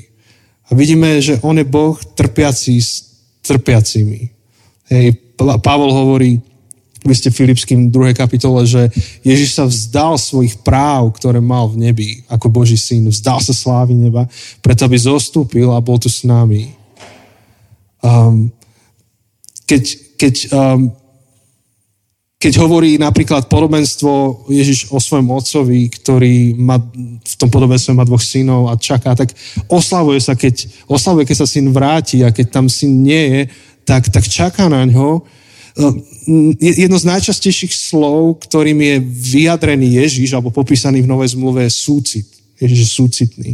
Akokoľvek chceme možno, že zredukovať kresťanstvo na hellfire, proste posolstvo, že ideš do pekla, zhoríš, alebo to príjmi. Bokom takéto teraz najčastejšie Ježiš popísaný ako súcitný. Ježiš plakal, keď videl tvrdosť niektorých miest. Trpel na kríži za nás takže keď, že kde je Boh, že dobrý Boh a, a Ukrajina, ja by, som, ja by som to zobral späť, že pozrieme sa na to, aký je Boh, že ak, ako zjavil svoju dobrotu, on, on trpí. Ja, ja verím tomu, že, že Boh v tom všetkom niekde má súcit a, a nemusím rozumieť teraz tomu veľkému obrazu, že prečo to tak je. A tú istú otázku sa pýtali ľudia počas druhej svetovej vojny, mnohí tí, ktorí sami zážili koncentračné tábory a mnohí došli alebo teda nestratili vieru v dobrého Boha. A napriek tomu si ju zachovali, pretože videli, že, že na niektoré otázky proste sa nedá zodpovedať, ale sa to, sa to nejak nepopiera s, s tou Božou dobrotou. Co si ešte... Jo, děkujem. To je těžká otázka.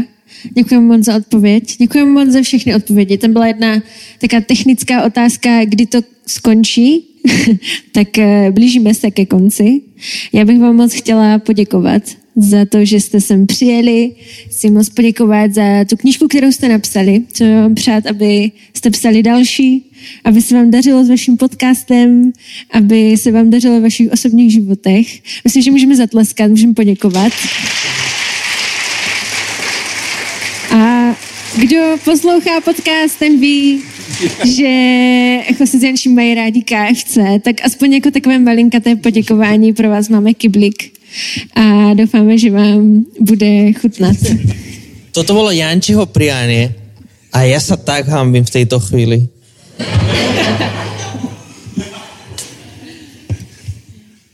Ja, ja rád Jose, Joseho strapňujem takýmito vecami, ale nemusíš si dať Jose. no jasne, že si dá. Ďakujeme, to, to, to ste nás potešili. Tak ještě jednou děkujeme moc a já mám ještě úplně na závěr posledních pár oznámení. A příští pátek, což už jsem na začátku říkal, že se každý pátek scházíme jako mládež, tak se opět sejdeme v 18.00, ale nebudeme tady, ale budeme v kavárně a budeme mluvit o přátelství, konkrétně já budu mluvit o přátelství, o Davidovi a Jonatánovi a všichni jste samozřejmě zváni, pokud chcete. A ještě bych chtěl připomenout, že jste zváni do kavárny na občerstvení a také máte možnost přispět na Ukrajinu v rámci dobrovolného příspěvku a můžete se podívat a zakoupit si knížku, o které jsme tady celou dobu mluvili. Moc vám děkujeme, že jste přišli. Jo, a samozřejmě máte tady autory, takže to je jedinečná příležitost si nechat podepsat. A... a taky máte ještě možnost doptat se na otázky, ke kterým jsme se nedostali. Ať už jich, nebo nás, to je jedno. Můžete se zeptat, na co chcete. Ešte tam bola tá jedna, že či, či ten kluk nalevo, že či je slobodný. Tak, to tak bola na začiatku na... neposlouchali asi. Protože... To bola tá, na ktorú sme nemali odpoveď. To bola tá druhá. Takže děkujem moc a hurá na kavárny. Ďakujeme veľmi pekne.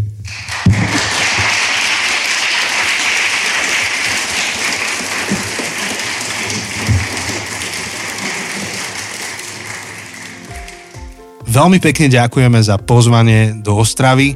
dobre nám to padlo, konečne po dlhom čase byť takto naživo, stretnúť um, ľudí, ktorí aj nás počúvajú, alebo stretnúť nových ľudí, ktorých ešte nepoznáme a po tých dvoch rokoch, kedy sme veľa fungovali iba online a cez rôzne um, streamovacie platformy, tak to bolo veľmi, veľmi, veľmi energizujúce takto byť um, s vami alebo teda s niektorými z vás naživo. Pozdravujeme všetkých tých, s ktorými sme si mohli konečne potriať ruky a počúvate toto, tak bolo nám cťou a snad do skorého videnia. No a priatelia, teda o týždeň pokračujeme bonusovou epizódou a um, tak ako vždy, ak chcete podporiť to, čo robíme, môžete nás podporiť cez Patreon alebo podporiť to tým, že o nás hovoríte alebo zdieľate to, čo vyrábame. Všetky potrebné informácie nájdete na web stránke zabudnutecesty.sk. Na teraz je to všetko, zdravím vás a počujeme sa o týždeň. Ahoj.